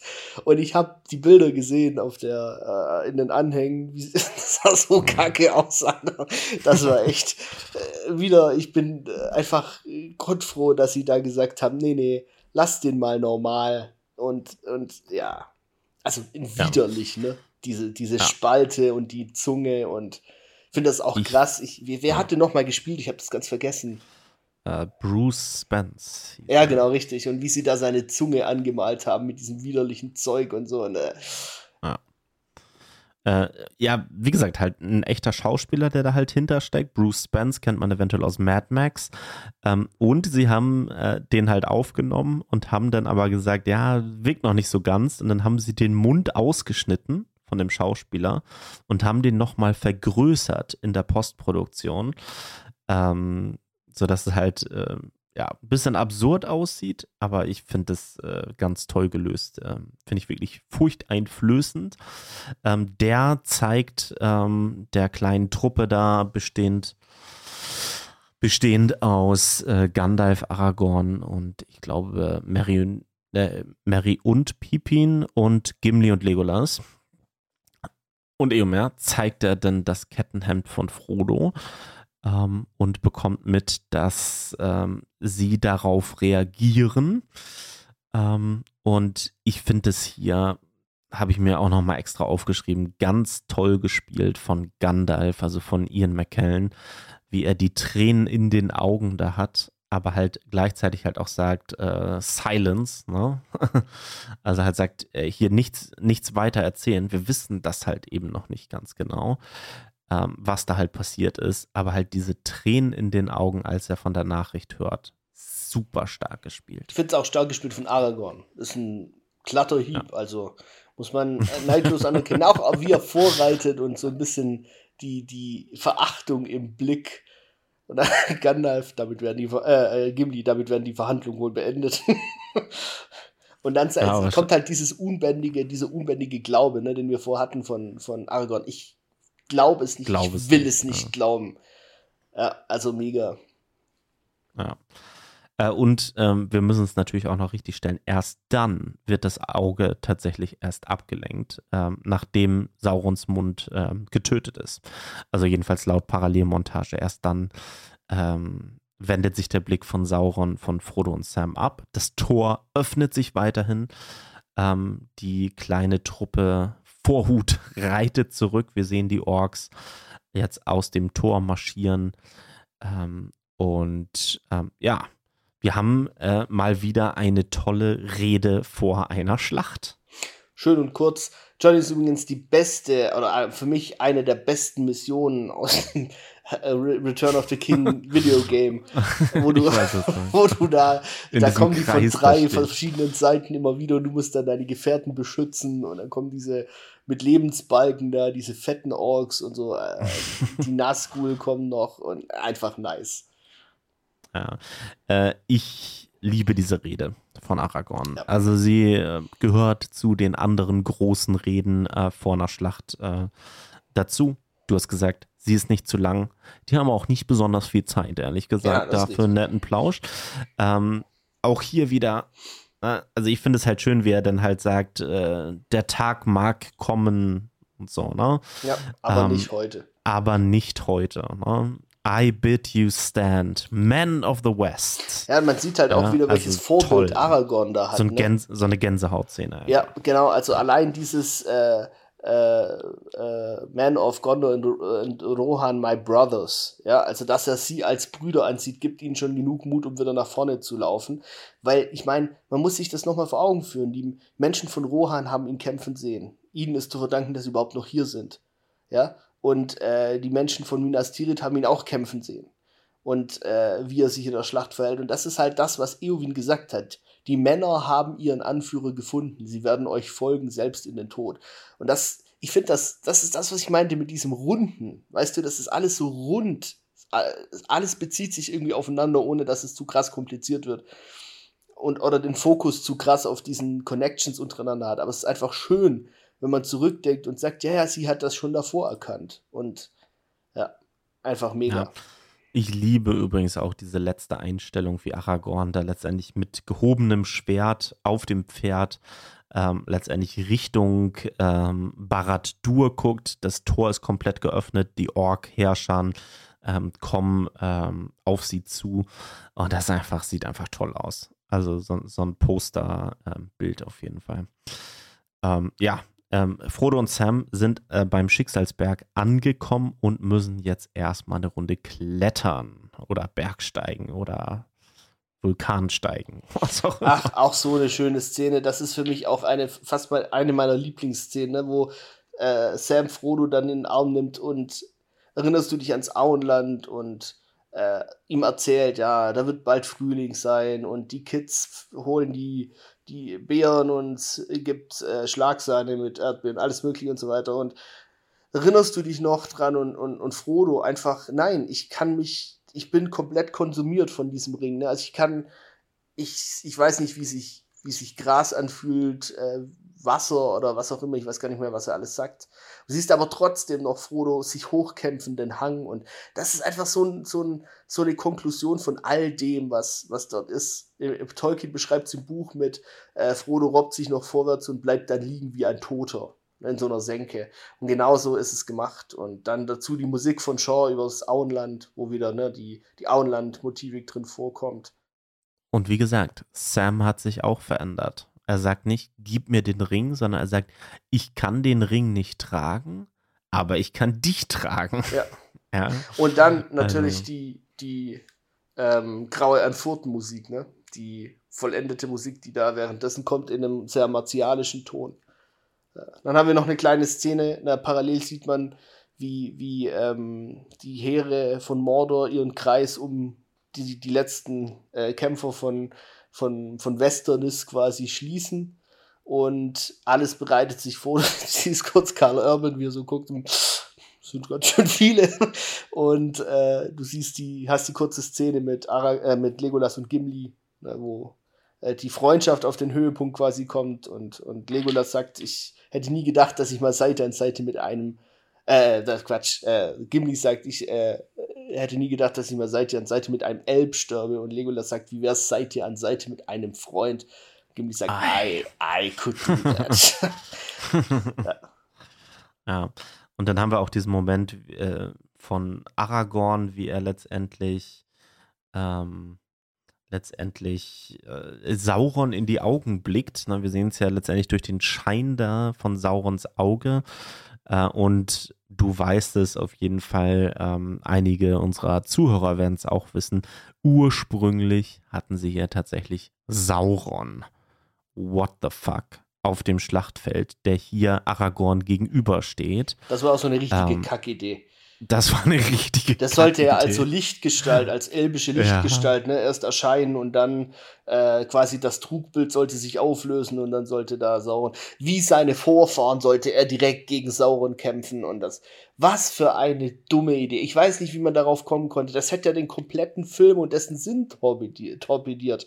Damit Sauron hat keine, keine Gestalt ohne den Ring. Er ist nur ein Schatten oder ja, mächtig genug natürlich, um, um alles hier äh, in eine zweite Dunkelheit zu stürzen, aber er hat eben nun mal keinen Körper. Gott sei Dank haben sie das verworfen. Nee. Gott sei Dank haben sie es verworfen. Ähm, aber trotzdem auch so ein, so ein schöner Moment, wie, wie Gandalf hier versucht, noch so einen Zauber letztendlich von Aragorn denn zu entfernen, äh, weil er denkt, okay, Aragorn ist irgendwie nicht wirklich Herr seiner Sinne. Ähm, Aragorn guckt zurück, lächelt für Frodo mhm. und rennt los. Mit dem gefährten Und die anderen rennen hinterher. Die Hobbits äh, werden schnell überholt, ah, muss man sagen. Auch ein co cooles Gimmick, ne, dass da Legolas einen Pfeil vorausschickt und ich habe das immer als Protection für Aragorn verstanden. Ne? Also er killt den ersten, oder er, er schießt eine Lücke für Aragorn, der ja vorne alleine ist. Ähm, und das zieht sich ja durch die letzte Schlacht dadurch, dass Legolas auch immer versucht, dann Aragorn zu helfen und zu retten und so. Also, ja, wieder so ein kleines Teil. Man, ich glaube, der wollte einen Vorteil gegenüber Gimli haben. das kann man natürlich auch so, so äh, interpretieren. Ich habe es tatsächlich so gesehen, ja. weil er halt direkt äh, quasi an, an Aragorn da vorbeischießt, äh, in die Masse rein. Ja, wir schneiden auf jeden Fall zurück auf Sam und Frodo, die dann, Sam sieht, look a doorway, ne, also ein Eingang, und dann äh, ist ja schon die Gorg, also die, die Schicksalsbergs-Musik ist ja schon am Laufen und du siehst nahtlos Gollum, der tot geglaubt, er ist wirklich, also der es nicht gelesen hat, der, also nach dem Sturz denkt man äh, wirklich, der ist tot. Ähm, der tot geglaubt äh, ist und äh, sich erhebt auf so einem Grad. Einfach so, so geil ist so der, der Auftritt ist für mich mega, ne? Klug, er hoppet so hoch zu klettern und dann springt er drauf. Und er ist halt jetzt Gollum. Ist kein Smeagol mehr da. Ja, und versucht Frodo zu töten. Sam, äh, äh, der, äh, ich glaube, Tolkien beschreibt es voll gut, dass immer noch in diesem ausgemerkelten, verhungerten Geschöpf ultra viel Kraft steckt, ja, und Sam sich ja nur mit seinem Schwert zu wehren weiß.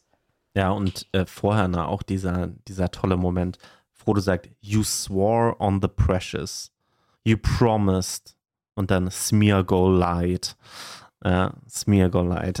Also ähm, toll auch diese, ja, letztendlich das Versprechen, diese, dieses Gute in, in Smeargol, in Gollum, äh, scheint weg zu sein. Ähm, ja, jetzt springen wir halt permanent hin und her zwischen diesen beiden Szenen. Äh, wir sehen, äh, die Nazgul sind da, aber auch die Adler sind da. Ähm, wir verdichten uns jetzt äh, letztendlich immer mehr und mehr Richtung Schicksalsberg, also verlassen immer häufiger letztendlich ähm, den Moment am schwarzen Tor, denn hier geht es jetzt letztendlich äh, um das eigentliche Finale vom Herrn der Ringe, ähm, die Szene im Schicksalsberg, auf die der die ganze Filmtrilogie letztendlich ähm, hin, hinauf, ähm, also hin, hinarbeitet, äh, genau. Ähm, Sam hat ja noch mit Gollum gekämpft, Frodo ist in der Zwischenzeit ähm, weitergelaufen. Hier gibt es übrigens so einen richtig cringe-Moment, äh, wenn man sich auf die, wenn man auf die Visual Effects guckt. Ähm, Sam hat ja gerade ähm, gegen Gollum gekämpft, Frodo rennt hoch und da gibt es diese totale Aufnahme ähm, von dem, äh, von diesem Eingang in den Schicksalsberg. Und wenn du da mal ähm, auf äh, Frodos äh, Füße achtest, ja, also es sieht fürchterlich aus. Da haben sie in den Visual Effects tatsächlich ein bisschen gepusht. Gibt es aber, aber, mehrere Momente, auch immer bei den Massenaufnahmen von vielen ähm, von vielen ähm, äh, Menschen, die äh, oder Orks oder Armeen, die halt aufeinanderprallen. Mhm. Auch zum Beispiel, als die Mumakil da angreifen mhm. und äh, die Orks, die noch zurückrennen, das sieht so erbärmlich aus. Ich meine, ich glaube, klar guckt man da nicht drauf, aber das ist schon echt äh, teilweise ja. ein bisschen nicht so geil. Ja, Frodo ähm, steht genau da, wo Isildur damals stand, als er mit Elrond im Schicksalsberg ähm, war, hält den Ring über das Feuer. Ähm, Sam schreit nur, worauf wartest du überhaupt? Äh, zerstör ihn. Frodo ähm, blickt den Ring an, greift ihn, löst kurz, ihn von der Kette. Ja. Auch eine geile Szene, ne? Weil du halt da nur noch den, dieses dieses ganz, ganz, ganz abstrakte ähm, Ringthema hast, das dann so in so einen Herzschlag quasi übergeht und in so ein hypnotisches Pfeifen, das finde ich auch echt krass, weil das so, das ist die rohe Musik des Ringes. So wie der, wie der, wie, also das ist die unverstellte, unverhüllte Stimme des Ringes, die da spricht. Und das ist sound, musikalisch, technisch so gut dargestellt. Also das wirklich meisterlich. Ja. Ähm, Frodo nimmt den Ring von der Kette, reißt ihn ab und sagt, ähm, der Ring gehört mir. Das und er steckt den Ring auf den Finger. Ähm, Sauron, ähm, Saurons Blick richtet sich äh, Richtung Schicksalsberg. Darum geht es jetzt. Sein Ring ist im Schicksalsberg und die Nazgul werden auch abgezogen vom Schwarzen Tor. Ja, ist auch Richtung so geil, wie das im Buch beschrieben wird mit endlich versteht Sauron alles, was, was ihm verborgen geblieben ist. Ne? Und seine eigene Torheit wird ihm bewusst dass wirklich zwei Halblinge geschafft haben, unter seinem Auge ins Herz vorzustoßen. Und jetzt hängt ja wirklich für ihn das erste Mal alles am seidenen Faden. Ja, also entweder der Ring erweist sich als stärker oder eben Frodo. Und das weiß er halt nicht. Ja. ja. Ähm, Gollum ist natürlich wieder da, ähm, verpasst Sam einen mit dem Stein ähm, und er verfolgt äh, Frodos Fußschritte ähm, und äh, springt dann letztendlich auf den unsichtbaren Frodo und kämpft gegen ihn, ähm, bis er letztendlich seinen Finger abgebissen hat, auf dem der Ring ist. Ähm, und endlich hält er den Ring in der Hand. Und da gibt es diese tolle Einstellung von, von Gollum, wie die Kamera hochfährt, ähm, durch den Ring hindurch. Und äh, Gollum ist da auf dieser Klippe ähm, hat endlich seinen Schatz wiedergefunden. Also auch die, die Musik ist da, also das ist fast schon Underscoring, wie geskriptet das ist, ja. Also äh, gerade dieses End of All Dieser Things. Chor, ne? ja, genau, so? End of All mhm. Things, dieses Thema, ähm, das dann kommt und quasi aufhört und diese, dieses Zwiegespräch zwischen der Dramaturgie von einerseits Gollums und ähm, Frodos Kampf, Parallelmontage mit Aragorn und, wie heißt der, Moloch, glaube ich, der, der Ork, äh, der, der große Troll.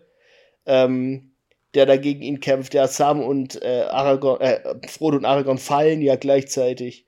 Äh, das wird immer schnell hin und her geschickt. Und dann wieder die Stimme des Rings, die die Musik ablöst. Und dann wieder, als Frodo dann sich aufrichtet, zusammen mit Aragorn, der das auch versucht, und dann ja seinerseits versucht, Gollum den Ring wieder abzunehmen, kommt wieder The End of All Things als Thema, allerdings diesmal nicht in Moll, sondern in Dur. Ja, was halt die, die letzte Hoffnung so symbolisiert. Einfach, pff, ja. Also kann man nicht mehr toppen. Das ist das, warum für mich der Soundtrack von, von Shaw absolute Spitze ist und danach kommt lange, lange nichts. Was Filmmusik angeht. Ja. Ja, ähm, übrigens diese Szene mit dem Troll natürlich auch wieder der Vollständigkeit halber in der Ursprungsfassung ein Kampf gegen Sauron. Was dieses ganze was du gerade erwähnt hast, Sauron realisiert das erste Mal, wie blind er war.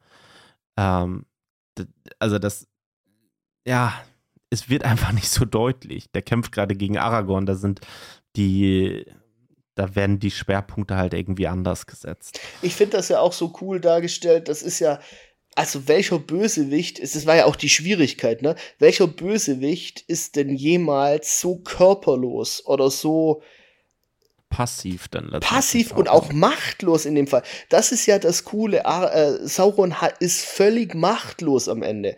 Der Mächtige, der immer alles unter Kontrolle hatte und alle Geschicke gelenkt hat und ne, die absolute Macht wollte, ist am Ende machtlos und angewiesen auf andere das ist doch die krasse Symbolik, die auch die Besonderheit dieses Bösewichts ausmacht, wie Tolkien ihn geschrieben hat. Und es wäre alles kaputt gewesen, wenn er da in körperlicher Gestalt da gewesen wäre und dann sich mit irgendjemand gekloppt hätte, der eigentlich gar nicht wichtig ist für die, für den Ausgang äh, dieser, diese, der großen Geschichte. Ja. Ja. Ähm, ja, im Buch übrigens, also Frodo rappelt sich auf, ähm, schubst Gollum ähm, die Klippe da hinunter. Ähm, der fällt fast mit voller Freude, weil er den Ring ja immer noch hat, fällt er darunter ähm, in die Lava, ähm, verbrennt natürlich sehr schnell. Mit der Hand hält er den Ring noch hoch, der ist ihm wichtiger als sein eigenes Leben, so könnte man fast sagen. Ah, nicht nur ähm, das, hast du in sein Gesicht mhm. geguckt, in Gollums Gesicht. Gollum realisiert, dass der Ring ihn betrogen hat. Im letzten Moment realisiert er das. Und das finde ich so cool.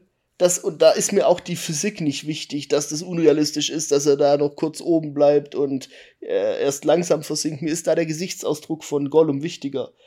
Der, ja, also das, das ist, Gandalf hat es gesagt, Gollum ist eine, Gollums Leben ist eine tragische Geschichte und es endet tragisch, ja. Äh, wie, wie, wie krass hat der Ring diesen Charakter vergewaltigt bis am Ende. Ja, wo er ihn missbraucht hat für jegliche Zwecke, die er irgendwie noch, ne? Ja, also mega. Einfach, dass sie den kurzen Moment noch gegeben haben mit dem Gesichtsausdruck von Andy Serkis. Hm. Ja, sie geben hier natürlich ähm, Frodo im Vergleich zum Buch nochmal eine, eine ein bisschen größere Rolle.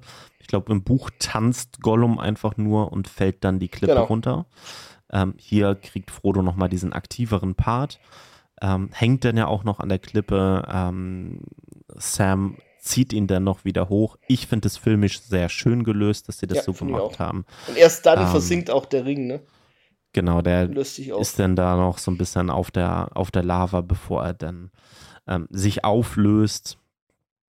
Ähm, Frodo und Sam entkommen noch kurz ähm, von dieser Klippe da und sind dann auf so einem Stück Fels da ähm, während ähm, der Schicksalsberg ausbricht und die Lavaströme da hinunterfließen. Hier, genau, also hier muss ich jetzt erstmal sagen, ähm, das kommt ja gleich dann auch noch mal ein bisschen mehr, aber diese ganze Szene auch jetzt, die jetzt noch weiterhin kommt, ich liebe die Musik hier auch wieder. Ich liebe die Musik, ähm, finde ich total schön. Ähm, ich finde das visuell unglaublich stark gelöst, ähm, wie sie Saurons Niedergang darstellen. So eine Implosion so ein Ineinanderziehen und dann die Riesenexplosion letztendlich und wie die halt, ja, die all das, was Sauron erschaffen hat, letztendlich mit zerstört. Na, auch da natürlich wieder eine Anspielung auf den ersten Teil, na, wenn Sauron ähm, der Ring vom Finger ähm, abgeschlagen wird. Da gibt es ja auch so eine Schockwelle, wie sie das dargestellt haben. Ich finde es unglaublich cool, wie wenn Sauron, also wie wenn Baradur halt so hinunterstürzt, wie die Wolken quasi, die dunklen Wolken quasi so mit runtergezogen werden mit ihm. Ja, also auch da wieder eine Anspielung auf das Wetter. Ähm, unglaublich stark. Und letztendlich haben wir dann halt ganz viele äh, Momente, wo wir halt dann in Zeitlupe realisieren, die Person am äh, schwarzen Tor, dass Frodo und Sam erfolgreich waren. Rufen dann ja sogar noch Frodos Namen. In Zeitlupe sehen wir es halt erst voller Euphorie, dann sehen wir den Schicksalsberg ausbrechen und dann. Ähm, Übrigens, wie gut haben sie denn Traum. die Lava da dargestellt? Mm. Ich erinnere nur an das flüssige Gold aus dem Hobbit. Ah, warte, wir reden ja nicht über den Hobbit. Du weißt schon, ja. das, wo Thorin mit der mhm. Schubkarre drauf surft. Das Gold, ja, ja. Ja, genau. Ja, ja, richtig. Ja. Äh, Frodo und Sam sitzen da dann halt auf diesem Stein. Uh, I'm glad to be with you, Samwise Gamgee, here at the end of all things. Ja, und oh. äh, Frodo ist auch wieder in der Lage, sich zu erinnern, ne? Ich ja. kann das Auenland sehen. Ja. Und die, die Bürde ist von ihm genommen. Also er ist nicht geheilt, wird er auch nie, ne? kommen wir auch noch dazu. Aber ähm, ja, es ist weg. Die, der Ring ist weg. Ja. Ja, Gandalf hat sich die Adler mal wieder geschnappt ähm, und ähm, rettet dann letztendlich Frodo und Sam ähm, von diesem Stein. Und äh, während Frodo ähm, weggetragen wird von dem Adler, ich glaube, es ist sogar Gwai hier, oder? Ähm, der, ihn, der ihn trägt. Ähm, dann blenden wir weg und wir blenden wieder auf und Frodo liegt in Minas Tirith. Äh, Im, im Bettchen. Bett. Ich habe mich übrigens immer gefragt, warum es drei Adler sind. Wollten die Gollum ja. noch mitnehmen oder hat der dritte Adler sich gedacht, der, der trägt doch schon Gandalf, der hätte mir auch einlassen können. Weil der fliegt einfach nur hin, flattert da rum und haut wieder ab. Ja, stimmt. Sah schöner aus, bildlich. Ich könnte mir ja vorstellen, dass tatsächlich Gandalf drei Adler genommen hat, um auch, ne, falls Gollum noch gewesen ist. Er weiß ja nicht, was passiert ist. Ja, er hat ja gesagt, äh, Gollum wird noch eine Rolle spielen zum Guten oder zum Schlechten, ne? Hm. Ja, zum Schlechten hätte man ihn nicht mitnehmen müssen. ähm, ja, äh, Frodo im Bett ähm, und alle übrig gebliebenen Gefährten kommen nach und nach an sein Bett, beziehungsweise Gandalf ist schon da. Auch wieder so eine ähm, Hommage an, an Bruchteil, ne? Im ersten Teil, wo er auch im Bettchen ja. aufwacht und dann. Ja. Ich muss zugeben, dass ich das unglaublich schön finde, diese Szene. Ähm, Gandalf und Frodo blicken sich dann ja erst lange an, fangen dann an zu lachen. Ja, ich finde es toll. Ich finde es toll, Mary und Pippin kommen dazu, Gimli kommt dazu, Legolas, der so ein bisschen lächelt immerhin, nicht wirklich laut loslacht. Ähm, Aragorn, Aragorn, kommt dazu. Ganz ähm, hübschen Frisur. Und ich muss da einfach sagen, ey, ganz ehrlich, das ist jetzt einer der ersten Momente, die mich halt emotional total treffen. Ja, mit, mit also, Sam, ja, wo er dann lächelt genau. einfach, ja. Genau, am Ende die Musik auch wieder. Sie, also sie fährt dann natürlich auch total auf. Ähm, Howard Shaw. Sam steht in der Tür. Ähm, er lächelt nicht. Die Blicke, die sich da Sean Astin und Elijah Wood ähm, austauschen, meine Fresse, für mich so ein Tränenmoment, ey, da steckt so viel drin. Ja, sie, sie, lächeln am Ende, das stimmt. Also, ja. ähm, was ich halt cool finde in der Szene ist, da wird nonverbal, da wird ja nicht gesprochen, also außer ein paar Namen, wird nonverbal ultra viel klar. Erstmal wird klar, für Frodo ist Gandalf in Moria gestorben. Der weiß nichts davon, dass der wieder da ist. Für, er weiß nicht, welche Gefährten überlebt haben, welche nicht. Ja, er weiß nur von Boromir, er weiß nicht, dass der Rest überlebt hat. Er und dieses besondere Band bei aller Freude und Wiedersehensfreunde, dieses besondere Band von Sam und Frodo, die da unausgesprochen einfach zueinander sagen, das, was wir zusammen erlebt haben, das, das ist nicht zu toppen. Nicht im Sinne von, so cool wird's nicht mehr, sondern das ist, wir haben so viel zusammen durchlebt, dass das verbindet uns auf ewig auf einer Ebene, die die anderen nicht verstehen. Und das finde ich halt total, also auch berührend, ne? Wie du auch gesagt hast.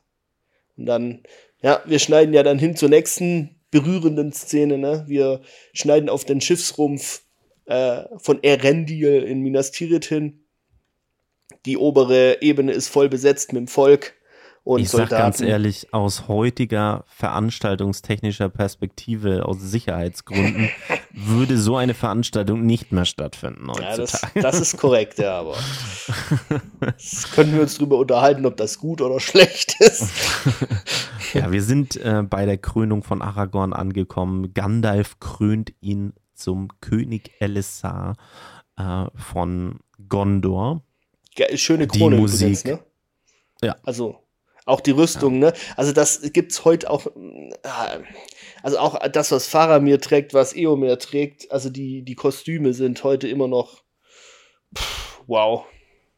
Ich, ich finde übrigens also auch generell so diesen Moment von, von der Szene am Bett bis hin so die, dieser äh, Beginn der Krönung das ist für mich irgendwie auch eins der schönsten musikalischen Stücke, wo der, wo er auch wirklich alles auffährt hier, ähm, Howard Shaw. Also oh, Gänsehaut, wenn ich nur daran denke, an die Musik, ähm, finde ich ganz toll. Das endet dann, ähm, indem Aragorn singt. Also erst noch kurz, was er sagt, ja. finde ich auch cool. Ne? Also das ist äh, mhm. die, dieser Tag gehört nicht einem einzigen Manne, sondern uns allen. Lasst uns diese Welt gemeinsam wieder aufbauen, damit wir sie uns teilen können in Zeiten des Friedens. Das finde ich halt auch, ist halt ganz krass ein Kontrast zu Denethor, ne? Der halt davor der Herr von Minas Tirith ist. Das ist, Aragorn ist edler ähm, und ist anders. Der ist, ja, volksnäher, sage ich jetzt mal. Großmütiger, ähm, weiser. Also auch, ja, Gandalfs Rolle ist ja im Prinzip zu Ende, als er Aragorn krönt, ne? weil damit übergibt er ja sinnbildlich die Verantwortung in die Hände der Menschen. Und ja, also einfach ganz viel, also in, in, in diesen letzten Momenten äh, des Films und in diesen letzten, letzten 42 Minuten sind es, glaube ich, von da, wo, wo umgeschaltet wird, ähm, ist ganz viel Symbolik drin und ich stehe auf Symbolik. Ich mag, ich mag das total. Hm. Ja, wir sehen ja auch den weißen Baum von Gondor, haben wir auch letzte Folge angesprochen. Er hat mehrere Blüten auf jeden Fall. Ähm, die hat dann äh, beginnt Aragorn dieses Lied zu singen, läuft da durch äh, an den Massen vorbei. Wir sehen Faramir und Eowyn ähm, nah beieinander. Ähm, wir sehen äh, Eomer ähm, und wir sehen auch Legolas. Ähm, wir sehen auch Legolas und dann ähm, geht Legolas zur Seite und wir sehen hinter einem Schleier, will ich sagen, hinter einem Banner ähm, ähm des weißen Baumes mit Blüten auch drauf, sehen wir Arwen. Äh, und Elrond vor auch oh, mit seinem yeah. Blick, ey. ne, mit seiner Frisur, das geht echt gar nicht, Mann. Also ich habe da echt kein Problem damit, aber das ist also, ich will ja. noch mal ganz kurz zu dem Lied von Aragorn was sagen. Mhm. Ähm, vielleicht als, das ist jetzt so ein bisschen Hintergrundwissen. Ähm, viele fragen sich, was singt der da? Und Aragorn singt die Worte, die er Rendil gesprochen hat, als er nach Gondor gekommen ist. Oder nach Mittelerde gekommen ist. Und er, er singt quasi aus dem großen Meer bin ich nach Mittelerde gekommen. An diesem Ort will ich bleiben und meine Erben bis zum Ende der Welt. Und das ist deswegen interessant, weil Erendil ist der Vater von Elrond. Ja, also das ist so, um, um noch mal ein bisschen die Tiefe der Welt, die Tolkien geschrieben hat, äh, euch klar zu machen auch. Wir hatten ja darüber schon gesprochen, dann am Anfang von einem anderen Podcast. Also, das, das ist ja für, für normalen Kinobesucher, der das jetzt nicht gelesen hat, ich finde es einfach cool, dass sie das reingemacht haben. Das würden heute, ich lehne mich da mal aus dem Fenster und würde sagen, wenige Filme heute würden das noch machen. Einfach weil das nicht massentauglich ist. Ja, Aragorn singt da irgendwas auf, Eng auf Elbisch, was auch nicht übersetzt wird. Ähm, wozu das machen, wenn es die, die 90% der Leute nicht verstehen?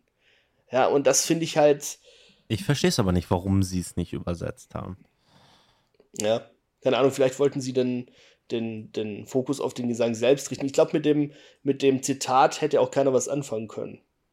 Ja, aber also mal, doch, die Person, ja, ja, die äh, stimmt, die Bücher gelesen haben, wo das halt auch drin vorkommt. Also, ähm, ja, ähm, keine Ahnung. Ja, Auf jeden aber Fall, fahr fort. Ja. Aragorn und Arwen küssen sich leidenschaftlich und ich finde es eigentlich viel schöner, das, was halt nach diesem Kuss halt passiert. Dann gibt es halt noch, auch zwischen Aragorn und Arwen, gibt es diesen Moment, wo sie, also Arwen, einfach Aragorn umarmt. Und ja, lacht. Ja. Nach diesem Kuss und genau. lacht. Und das ist so ein schönes Lachen. Genau. So ein schönes Lachen einfach. Äh, das ich weiß nicht, das ist so ein Detail irgendwie, wo ich halt so denke, ey, krass.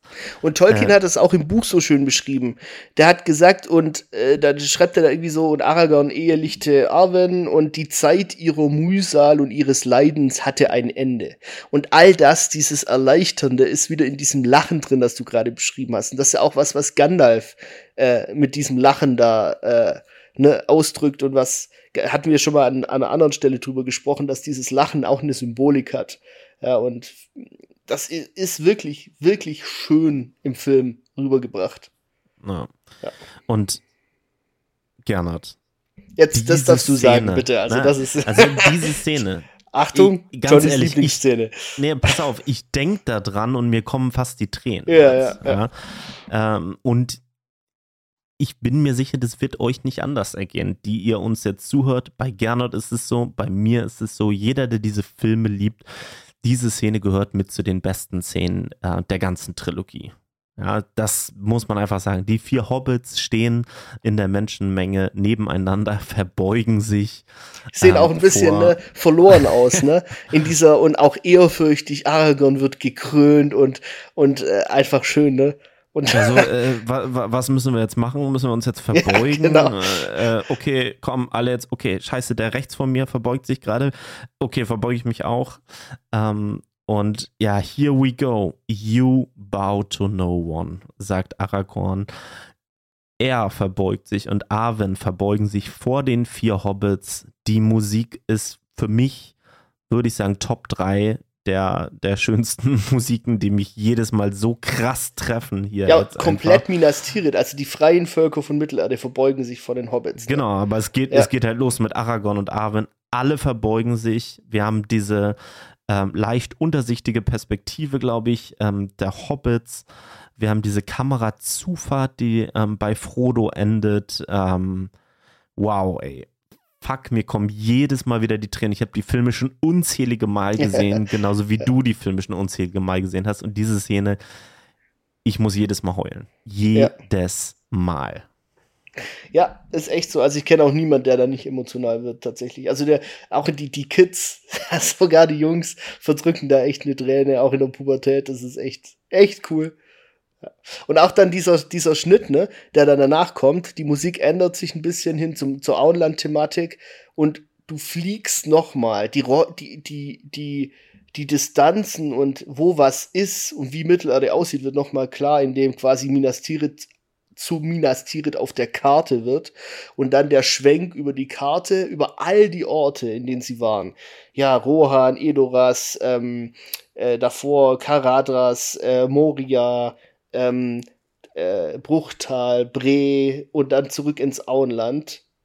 Und das ist ja dann tatsächlich für mich, Johnny, ähm, also nachdem sie dann da durchs Grüne reiten und wieder die Hommage an den alten der da. Der beste Hobbit. Es, es hat sich, ja, Hobbit. Es, es hat sich einfach nichts geändert im Auenland. Ich finde das so cool, wie die das rübergebracht haben. Im Auenland, das Auenland hat nichts mitbekommen von all dem. Und das ist eigentlich, wenn man drüber nachdenkt, das der größte Verdienst oder die größte Bestätigung, die die Hobbits oder die größte Genugtuung für all ihr Leiden und für all ihre die schlimmen Dinge, die sie durchlebt haben, mehr haben, ne? Weil Frodo sagt ja nachher auch, wir sind ausgezogen, um das Auenland zu retten und es ist gerettet worden.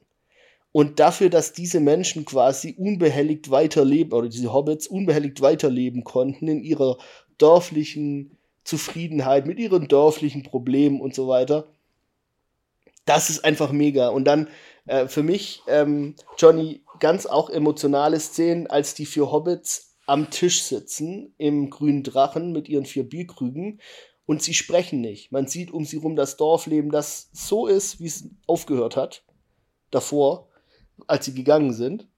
Und die Hobbits müssen nicht miteinander reden. Jeder guckt so ein bisschen melancholisch in sich, seine eigenen Erinnerungen versunken vor sich hin. Es sind keine Worte nötig. Ne? Also auch Billy Boyd guckt sehr ernst, ja. Und du siehst die, wie sie dann anstoßen und ja, dann wird es aufgelockert, indem dann Sam ja, seinen Mut zusammennimmt und so, ja. Also ich finde halt nochmal, Peter Jackson hat es auch im Audiokommentar halt so schön gesagt und das trifft es halt. Er hat halt gesagt, diese Szene halt ist wie wenn Leute, also Kriegsveteranen von aus einem Krieg zurückkommen und die kommen wieder in die Heimat zurück. Die können mit keinem anderen darüber reden, was die halt erlebt haben. Das verstehen die nicht, die waren nicht mit dabei. Aber die, die hier jetzt am Tisch sitzen, die vier Hobbits, die brauchen auch keinen Dialog. Die müssen jetzt nicht drüber reden, aber sie wissen, dass sie, was sie erlebt haben letztendlich. Ja, und das fangen die wunderschön hier ein. Einfach. Und gleichzeitig aber auch dann durch die Auflockerung von Sam, der dann seinen Mut für Rosi zusammennimmt und dann ja direkt zur Hochzeit und dann sind alle Hobbits fröhlich und so. Diese Resistenz gegenüber dem Bösen, das Tolkien immer wieder beschreibt, dass die Hobbits halt ja mehr haben als andere. Ne? Also dieses äh, nicht so posttraumatisches Stresssyndrom ist nicht so nach dem Prinzip. Also vielleicht bei Frodo auf jeden Fall, aber Mary und Pippin, die einfach ungebrochen fröhlich sind. Und dann für mich eine der emotionalsten Szenen ist, wenn Frodo durch das leere Beutels entläuft und sagt, ähm, wie macht man weiter? Ja, also wenn du tief in deinem Herzen zu verstehen beginnst, dass es kein Zurück mehr gibt, ja. Also was macht man mit so einem angefangenen Leben? Und es gibt kein Zurück mehr und so. Das finde ich, ja, Frodo, der das so drüber spricht, weißt du, aus dem Off, da merkst du einfach, okay, für Frodo ist das nicht vorbei. Und ähm, ja, dann siehst du ja, wie, wie er sein Buch fertig schreibt und Sam kommt rein und so. Also ganz schön, einfach mega. There is room for a little more. Ähm, ist noch ein bisschen Platz. Ne? Er hat sein Werk abgeschlossen, der Herr der Ringe. Ähm, und ähm, ja, Sam bekommt noch ein paar Seiten. Ähm, diese ähm, Szene, There is room for a little more, ist ähm, Elijah Woods letzte ähm, Szene, die er gedreht hat. Ähm, auch da wieder guckt euch die Making-of-Szenen an. Ein super emotionaler ähm, Moment ähm, für vor allen Dingen Peter Jackson und Elijah Wood, aber ich bin mir auch sicher für die anderen Personen auch am Set. Ähm, und ja, ganz, ganz toller Moment, wie sie das da letztendlich gefeiert haben. Äh, super emotional. Und ich weiß nicht, wie es dir geht, äh, wenn du dir die Extras anguckst. Für mich auch ein total emotionaler Moment, wenn ich mir das halt angucke, wie sie. Ähm, was ja, ich da halt immer wieder bemerkenswert finde, wenn ich das angucke, ist, ich finde, man sieht, dass diese, dass die Leute, die an dem Film mitgewirkt haben, dass die wussten, was sie, was sie da geschaffen haben. Und wie vielen Leuten das auch was bedeuten wird später mal. Also ich sag's immer total gern auch zu meinen Kids, äh, die ich unterrichte, wenn die einen Hobbit oder einen Herr der Ringe lesen, wenn sie das lesen in ihrer Jugend, haben die alle Botschaften, die sie zum Aufwachsen brauchen, eigentlich in einem Buch gesammelt oder in mehreren Büchern halt gesammelt. Und dazu stehe ich auch bis heute. Also ich sehe das wirklich so. Ähm, weißt du, die Welt ist ja nicht schwarz-weiß, aber so einen gesunden Kompass, was gut und böse ist, was Moral ist, was Treue ist, Loyalität, solche Dinge, das hast du halt alles im Herr der Ringe drin und ähm, Freundschaft und ja, also geht mir auch so. Ja. ja, gut, äh, dann haben wir ja ähm, die nächste Szene. Es wird dem Film ja häufiger vorgeworfen, dass er so viele Enden hat. Ich brauche diese Enden aber auch, um äh, Geschichten zu Ende zu erzählen. Also es ist halt eben nicht das eine Finale, das halt äh, und dann zack, Abspann, directed by Peter Jackson, sondern wir brauchen diese Enden auch einfach, weil wir natürlich auch eine sehr lange ähm, Geschichte letztendlich mit den ähm, Charakteren hier verbracht haben. Äh, wir sehen ähm, Frodo, Gandalf und Bilbo ähm, und die anderen äh, drei Hobbits, äh, wie sie auf äh, Ponys hinterherreiten, die sich auf den Weg machen äh, zu den Grauen an Furten. The Grey Havens, ähm, wo sie sich dann ähm, zunächst erstmal, äh, ja, vielleicht müssen wir die Szene mit Bilbo und Frodo noch kurz ansprechen. Ähm, Bilbo und Frodo ähm, hinten in dem, in der Kutsche. Ähm, na, Bilbo fragt immer noch nach dem Bringen und äh, Frodo sagt ihm, ja, ich glaube, ich habe den verloren. sagt er, glaube ich. Na, also auch toller Moment da zwischen das den beiden. Das ist ein toller halt Moment, ja, finde ich auch. Ja, deswegen äh, wollte ich den zumindest noch erwähnen. Und ich finde, ähm, er macht auch klar, dass, mhm. dass es schon einen qualitativen Unterschied gibt in dem Leid, das Bilbo erlebt hat und in dem Leid, das Frodo erlebt hat. Weißt du, was mhm. ich meine?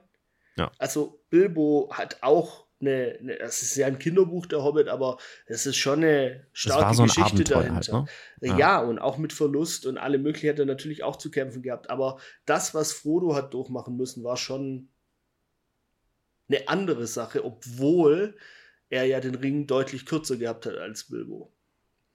Ja, das finde ich auch. Ja. ja, sie sind bei den Grauen Antworten angekommen. Äh, da wartet ein Schiff.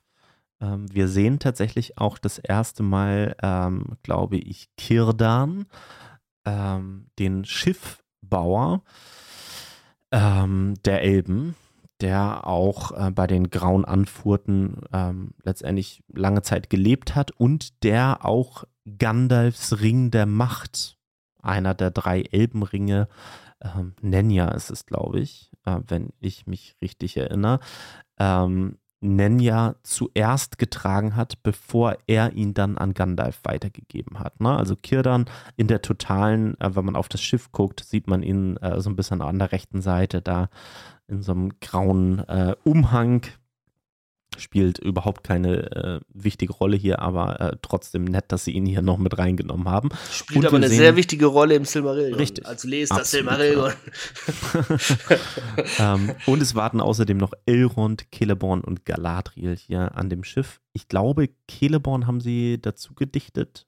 Ansonsten ist es auch im Buch so, dass äh, Elrond, Galadriel äh, und Kirdan hier sind. Macht ja auch Sinn. Ähm, und ich finde, die Szene macht auch ja. wieder klar, ne, dass das Zeitalter der Elben vorüber ist. Die letzten Elben gehen jetzt von Mittelerde und damit erlischt auch, ne, also Bruchteil gibt es da nicht mehr, also nur noch die, die Gebäude quasi. Die Grauen Anfurten gibt es nicht mehr, ne, also Mithlond gibt es nicht mehr. All diese ähm, westlichen Befestigungsanlagen der Elben gibt es da nicht mehr. Und jetzt ist tatsächlich das vierte Zeitalter angebrochen und das Zeitalter der Menschen. Und das ist schon so, weißt du, das fühlt sich schon so epochal an, ne? Und äh, man fühlt sich ja, ich weiß noch, als ich als Zwölfjähriger da im Kino saß mit meinem Dad, da fühlte man sich halt, als wäre man Zeuge eines ganz wichtigen epochalen Ereignisses gewesen. Und äh, ja, es ist halt echt cool, wie sie die Magie da auf die Leinwand gebannt haben. Ja.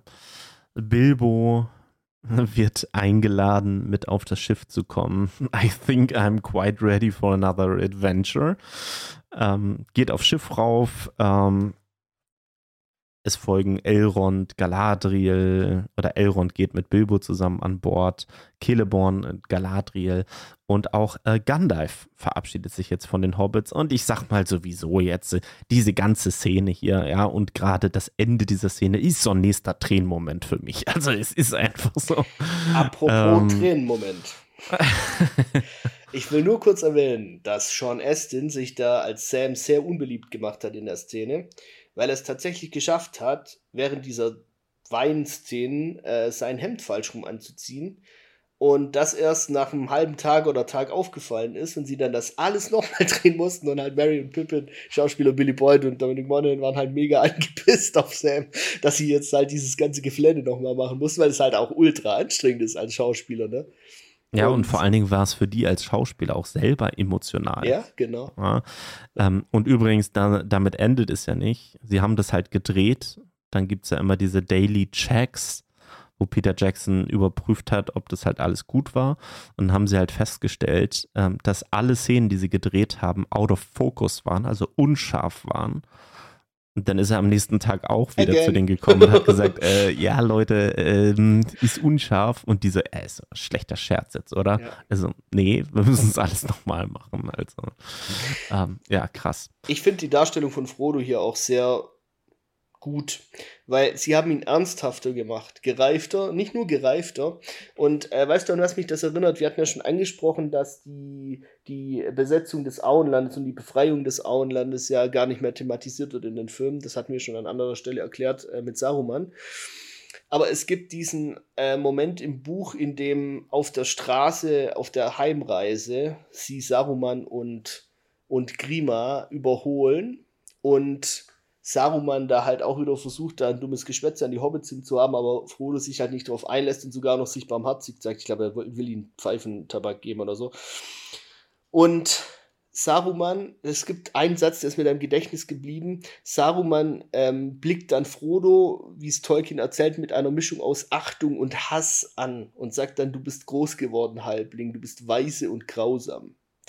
Und das finde ich, also das Grausam jetzt nicht, aber das finde ich, beschreibt das mega gut, wie Frodo am Ende halt ähm, erfahrener und reifer ist und auch trauriger und ernsthafter und das Unbeschwerte des jungen Hobbits hat er verloren. Ja, und darf mit auf das Schiff, weil die Wunde, die er erlitten hat, gerade Wetterspitze und, und Hexenkönig und so weiter, ist so tief, dass sie in den sterblichen Landen nicht heilen wird. Und deswegen erweisen ihm die Elben ja diese besondere Gunst als Ringträger genauso wie Bilbo und übrigens auch Sam, meines Wissens. Mhm. Ja, da können, ja. kommen wir aber, glaube ich, später noch kurz drauf Ja, ganz kurz noch, ja. Genau. Ja, ähm, Frodo verabschiedet sich von den anderen drei Hobbits. Ähm, für mich gipfelt diese ganze Szene in einer wunderschönen Einstellung, wunderschön gespielt von Elijah Wood wenn er auf dem Schiff steht und lächelt. Ja, dieser Blick. Holy shit, ey. Na, also da, äh, was soll ich sagen, ey. Und als das Schiff dann raussegelt in den Sonnenuntergang, gen Westen, ist für mich übrigens auch eine der schönsten Szenen von Shaw, die er da geschrieben hat. Also dieses graue Anfürten-Thema, zusammengekoppelt mit dem Gefährten- und Auenland-Thema, das er da verknüpft, einfach ganz hohe Kunst. Ja. Ähm, wir haben eine Blende zu Weiß dann ähm, und äh, enden übrigens genauso wie das Buch ähm, bei Sam. Bei Sam äh, mit dem Satz Well, I'm back.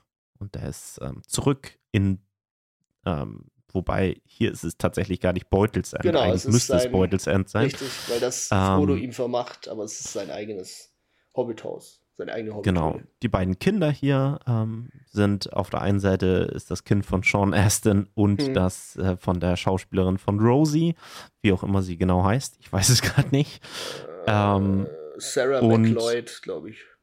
Das kann gut sein. Ähm, und wir enden auf der Tür. The End, Blende zu schwarz.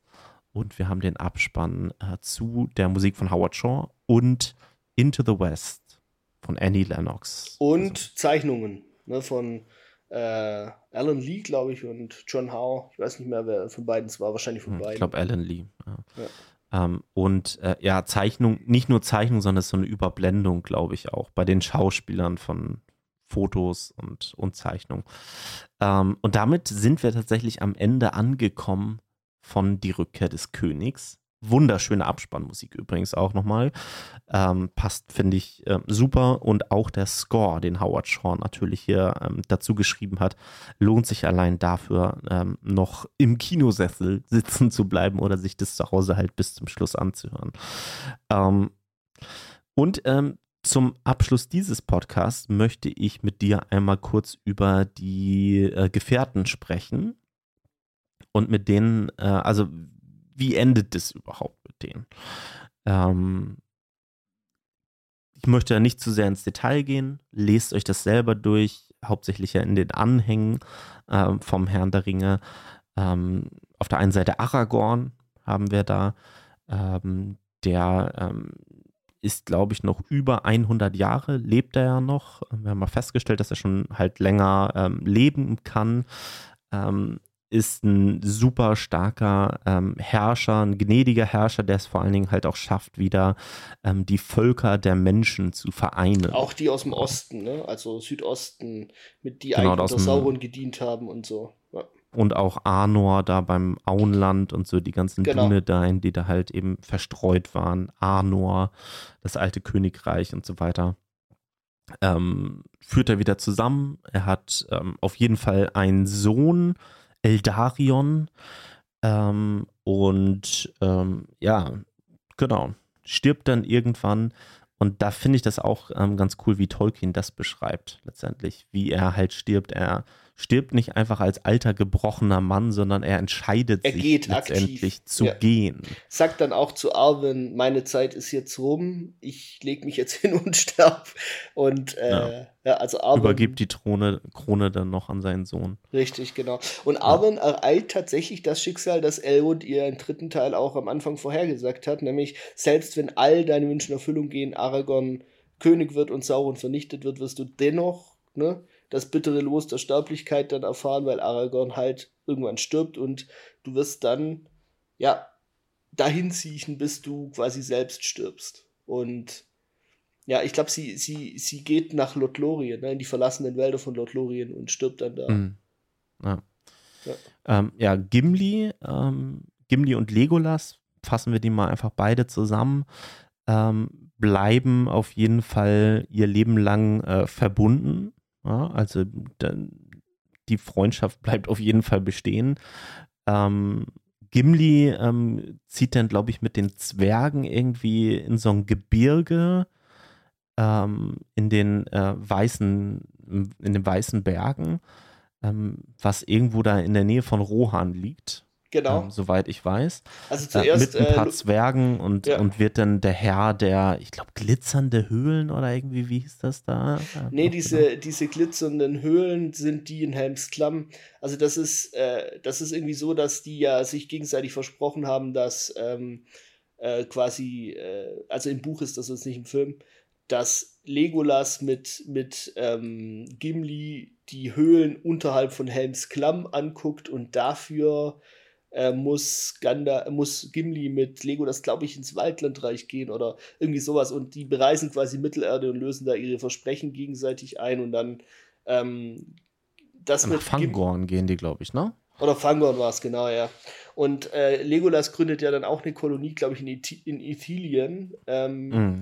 Und äh, ja, also am Ende ist es auf jeden Fall so, dass Legolas ein Schiff baut und mit ähm, ist es nicht so, dass er mit Gimli? Ja, ja, ja. Er, ja, er lädt ihn ein letztendlich. Also Aragorn ist tot dann irgendwann. Genau. Und ja. dann ähm, lädt Legolas Gimli ein, mit ihm zu den unsterblichen Landen zu gehen, also nach Valinor auch wieder, ja. wo auch Frodo ähm, hingegangen ist, da kommen wir gleich noch zu. Ähm, und damit ist Gimli meines Wissens nach der erste ähm, Zwerg und der einzige Zwerg, ähm, der jemals ähm, Fuß äh, nach Valinor gesetzt hat. Genau. Und ich meine, dass mit Gimli tatsächlich so ist, dass er diese glitzernden Grotten bei Helms Klamm ausgebaut hat und äh, ganz viel mitgewirkt hat, dass die Bollwerke der Menschen mit diesem zwergischen Know-how und so ein bisschen da besser werden. Und äh, da, äh, irgendwo steht, glaube ich, auch drin, dass er deswegen mit Legolas auch gegangen ist, weil er Galadriel wiedersehen wollte. Ne? Und äh, ja, auch eigentlich eine schöne Abschlussgeschichte. Ja. ja. Und ich glaube, er hat auch noch ähm, tatsächlich ähm, viel geholfen, ähm, Minas Tirith wieder aufzubauen. Ja, genau. Richtig. Also irgendwie Minas Tirith, neues Tor verpasst und so weiter. Ja. Solche Sachen. Okay, äh, Frodo, ähm, da kennen wir die Geschichte. Ähm, das geht tatsächlich nicht so schnell in dem Buch von sich, wie es im Film beschrieben wird. Ne? Also hier wirkt es ja quasi schon so gut. Sam hat Kinder, ähm, also es wird auch schon eine zeitliche, ein zeitlicher Unterschied da ähm, dargestellt. Ne, in den Filmen ist Frodo halt, äh, im Buch ist Frodo erst noch Bürgermeister des Auenlandes und so weiter. Ähm, das übergibt er dann irgendwann wird, wird Sam halt äh, Bürgermeister. Er, äh, Frodo haut zuerst ab. Äh, Sam, den können wir gleich mit abfrühstücken, ähm, hat, glaube ich, unglaublich viele Kinder. ähm, mit der Rosie. Ähm, und ja, für mich wird es dann halt ein bisschen wischiwaschi von Tolkien, weil dann halt gesagt wird, dass Sam halt irgendwann auch in die unsterblichen Lande kommt. Ja, irgendwann stirbt doch seine Frau dann. Genau. Ja, genau, aber, aber ich frage mich erstmal, wie kommt er dahin? Bin ich mir gerade nicht mehr so ganz sicher. Ist ähm, Kirdan denn mitgegangen am Ende? Das ist mir auch nicht klar. Also, jetzt lest ja, einfach nach. Ja. äh, auf jeden Fall, äh, Sam geht dann auch irgendwann äh, in die unsterblichen Lande und trifft da auch Frodo tatsächlich wieder. Ja. Ähm, und er kehrt auch nicht wieder zurück. Also, genau, ähm, sowohl Frodo als auch Sam sind ja trotzdem sterblich, auch wenn sie in Valinor sind ähm, weil sie zu den Völkern gehören, die ja nicht die Elben sind, die sind alle sterblich. Und äh, hat dann da, verbringt da seinen Lebensabend, genau. Auch Me bei, ja, willst du noch was zu den nee, beiden nee. sagen? Okay, zu Gandalf ähm, vielleicht auch noch ganz kurz. Ja. Ähm, wir haben ja die Befreiung des Auenlandes angesprochen. Ähm, da ist Gandalf eigentlich nicht mit dabei, denn der ist in der Zwischenzeit bei Tom Bombadil ähm, und spricht ein bisschen mit dem, bevor er dann halt auch irgendwann halt mit Frodo halt in die unsterblichen Lande ab, abhaut. Ähm, hier finde ich einfach auch die Geschichte von Tolkien schön zu, zu Ende geführt. Ne? Also ähm, Gandalf, der ja ein Maya war, haben wir euch auch schon erklärt im Laufe der Podcasts. Äh, und zwar Olorin.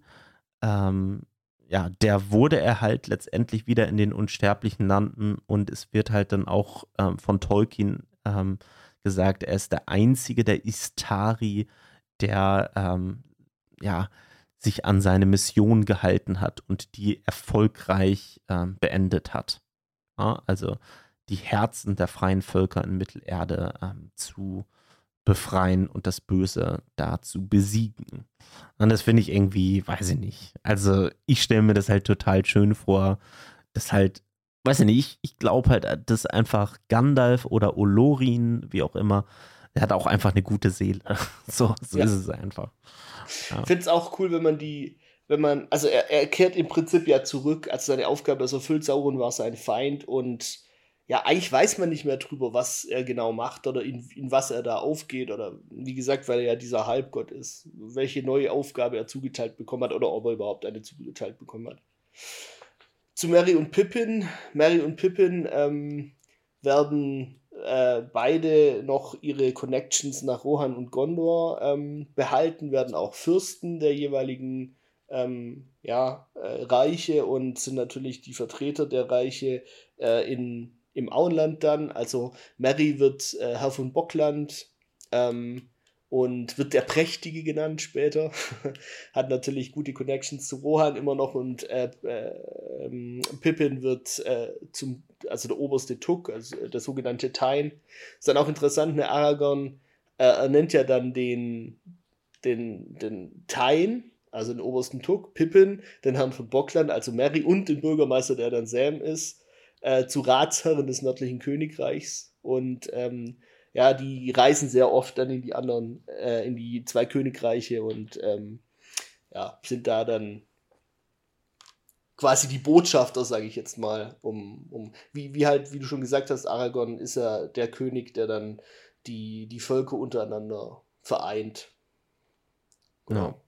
Und ich finde es halt auch einfach dann ähm, schön, dass ja, auch die Geschichte der beiden geht dann halt zu Ende. Die sterben dann letztendlich und beide sterben halt äh, in Gondor, in Minas Tirith. Genau, äh, da ja. leben die dann halt am Ende ihrer Tage noch gemeinsam und da werden sie dann halt auch begraben ähm, neben also in, Aragorn. Genau, in also der, der gleichen, Gruft des Königs. Richtig, quasi. genau.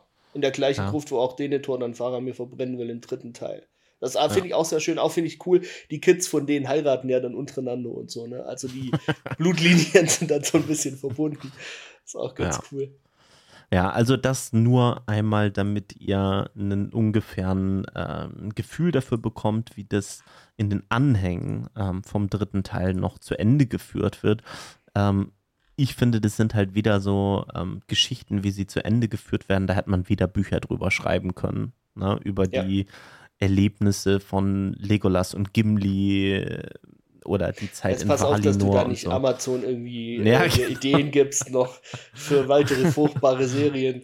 Lieber nicht, ne? Aber ich meine, weißt du, also die stecken halt so voller Lore und so voller Geschichte, ähm, dass man sich das im Kopf halt alles ausmalt. Ich brauche da keinen kein Film zu oder keine Serie zu. Es reicht mir, dass er das halt so zu Ende gedacht hat, auch einfach. Ja, und damit sind wir auch am Ende unseres Podcasts angekommen. Nach vielen, vielen, vielen, vielen Stunden und Folgen ähm, haben wir es geschafft, uns durch ähm, diese drei Filme durchzuarbeiten. Es war wie immer ein Genuss, wenn man ähm, über Herr der Ringe spricht. Ähm, die Downloadzahlen, die ich mir immer bei den äh, Folgen auch äh, angeguckt habe, ähm, die lassen zumindest darauf schließen, dass ihr auch Interesse daran hattet. Danke, dass ihr uns so lange ertragen habt und uns so lange zugehört habt. Ähm, ich hoffe, dass einfach diese Welt von Mittelerde, die Welt von Tolkien, ähm, die Welt dieser ähm, drei Filme, die uns Peter Jackson ähm, und alles an Cast und Crew hier gegeben hat, dass die für euch ein bisschen reicher geworden ist und dass ihr die Filme vielleicht mehr genießen könnt, als ihr es vorher schon äh, getan habt. Und ja, dass vielleicht, ja, dass ihr vielleicht Lust bekommen habt, die Bücher zu lesen, einfach nochmal. Äh, vergleicht sie mit den Filmen. Ähm, bedenkt immer, sowohl Buch als auch Film ist ein ganz eigenes Medium, das ähm, ganz äh, für sich funktioniert. Ich finde, äh, die Filme haben es ganz toll gemacht. Ich finde, die Bücher bereichern das alles nochmal um einiges. Also nur weil ihr die Filme gesehen habt, heißt das nicht, dass ihr alles aus dieser ganzen Welt von Tolkien ähm, bekommen habt. Lest auf jeden Fall auch die anderen Bücher, die Tolkien geschrieben habt. Insbesondere das Silmarillion halt einfach. Wir haben es häufiger erwähnt und haben die Geschichten erwähnt, ähm, die die ganze Welt von Mittelerde und darüber hinaus eben noch mehr bereichern. Und ja, Gernot, willst du noch irgendwelche letzten Worte an unsere treuen Zuhörer und Zuhörerinnen äh, geben? Ähm, wir werden keinen Podcast in diesem, äh, in dieser äh, Reihe hier über den Hobbit machen. Das kann ich auf jeden Fall sagen. Das heißt ja die fabelhafte Welt der Filme. äh. ja. Und nee, also mir ging es eigentlich auch äh, ähnlich. Also wollte mich auch bedanken, ähm, weil ja ihr das auch irgendwie möglich gemacht habt, überhaupt, dass wir uns nochmal damit beschäftigen durften und auch die, die Muße hatten, das zu machen und so. Für mich ist es auch immer ein bisschen traurig am Ende, wenn es jedes Mal, wie wenn ich so die Filme auch sehe, dann habe ich direkt eigentlich äh, eher so ein melancholisches Gefühl, weil wieder so eine große Geschichte zu Ende gegangen ist. Und ich werde wahrscheinlich einfach die Bücher nochmal lesen jetzt demnächst, obwohl ich das erst vor einem halben Jahr oder so gemacht habe. Aber irgendwie habe ich wieder Bock. Ja, absolut. Ja. Ähm, ja, mir geht's äh, ganz genau so. Es fühlt sich an wie das Ende einer langen Reise hier in die Herr der Ringe Filme, aber seid getrost. Es wird nicht das letzte Mal sein, dass Gernot und ich in diesem Podcast hier miteinander sprechen. Ähm, aber es wird, äh, und es wird auch nicht das letzte Mal sein, dass wir über Herr der Ringe sprechen. Aber in dieser Ausführlichkeit ähm, wird es das letzte Mal gewesen sein. Ich kann sowohl für Gernot als auch für mich sprechen, wenn wir sagen, die Herr der Ringe-Filme gehören zu unseren absoluten Lieblingsfilmen. Und zwar spreche ich da nicht von Platz 10, Platz 20, sondern wir sprechen da von den ersten Plätzen, wo diese Filme auf jeden Fall äh, wahrscheinlich für immer bei uns äh, sein werden. Es hängt viel mit der Geschichte zusammen. Ihr habt ein bisschen was gehört, was wir mit den Filmen verbinden. Ähm, wir haben sie unzählige Male geguckt und wir werden sie noch unzählige Male gucken. Ich kann nur am Ende sagen, ähm, und damit möchte ich auch enden, ich freue mich unglaublich darauf, dieses Wissen und diese Erlebnisse und dieses Abenteuer mit eigenen Kindern zu teilen. Ja, das dieses, wollte ich auch. Das ist mir genauso. Das erste ja. Mal gucken. Äh, ich möchte diese Filme eigentlich so unglaublich gerne noch das erste Mal wieder gucken. Ja, ja. Ich bin auf jeden neidisch, der das nochmal das erste Mal gucken darf. Ja. Genau. Und ich weiß auch schon, dass es für mich die große Schwierigkeit sein wird, lange genug zu warten dass, äh, und es nicht zu früh zu gucken. Ja, mit, mit, mit meinem Sohn und so. Ja. Absolut. Ich freue mich so drauf. Und äh, ja, wir bedanken uns nochmal abschließend, wünschen euch eine wunderschöne Woche und hören uns hoffentlich nächste Woche wieder. Bis zum nächsten Mal. Ciao.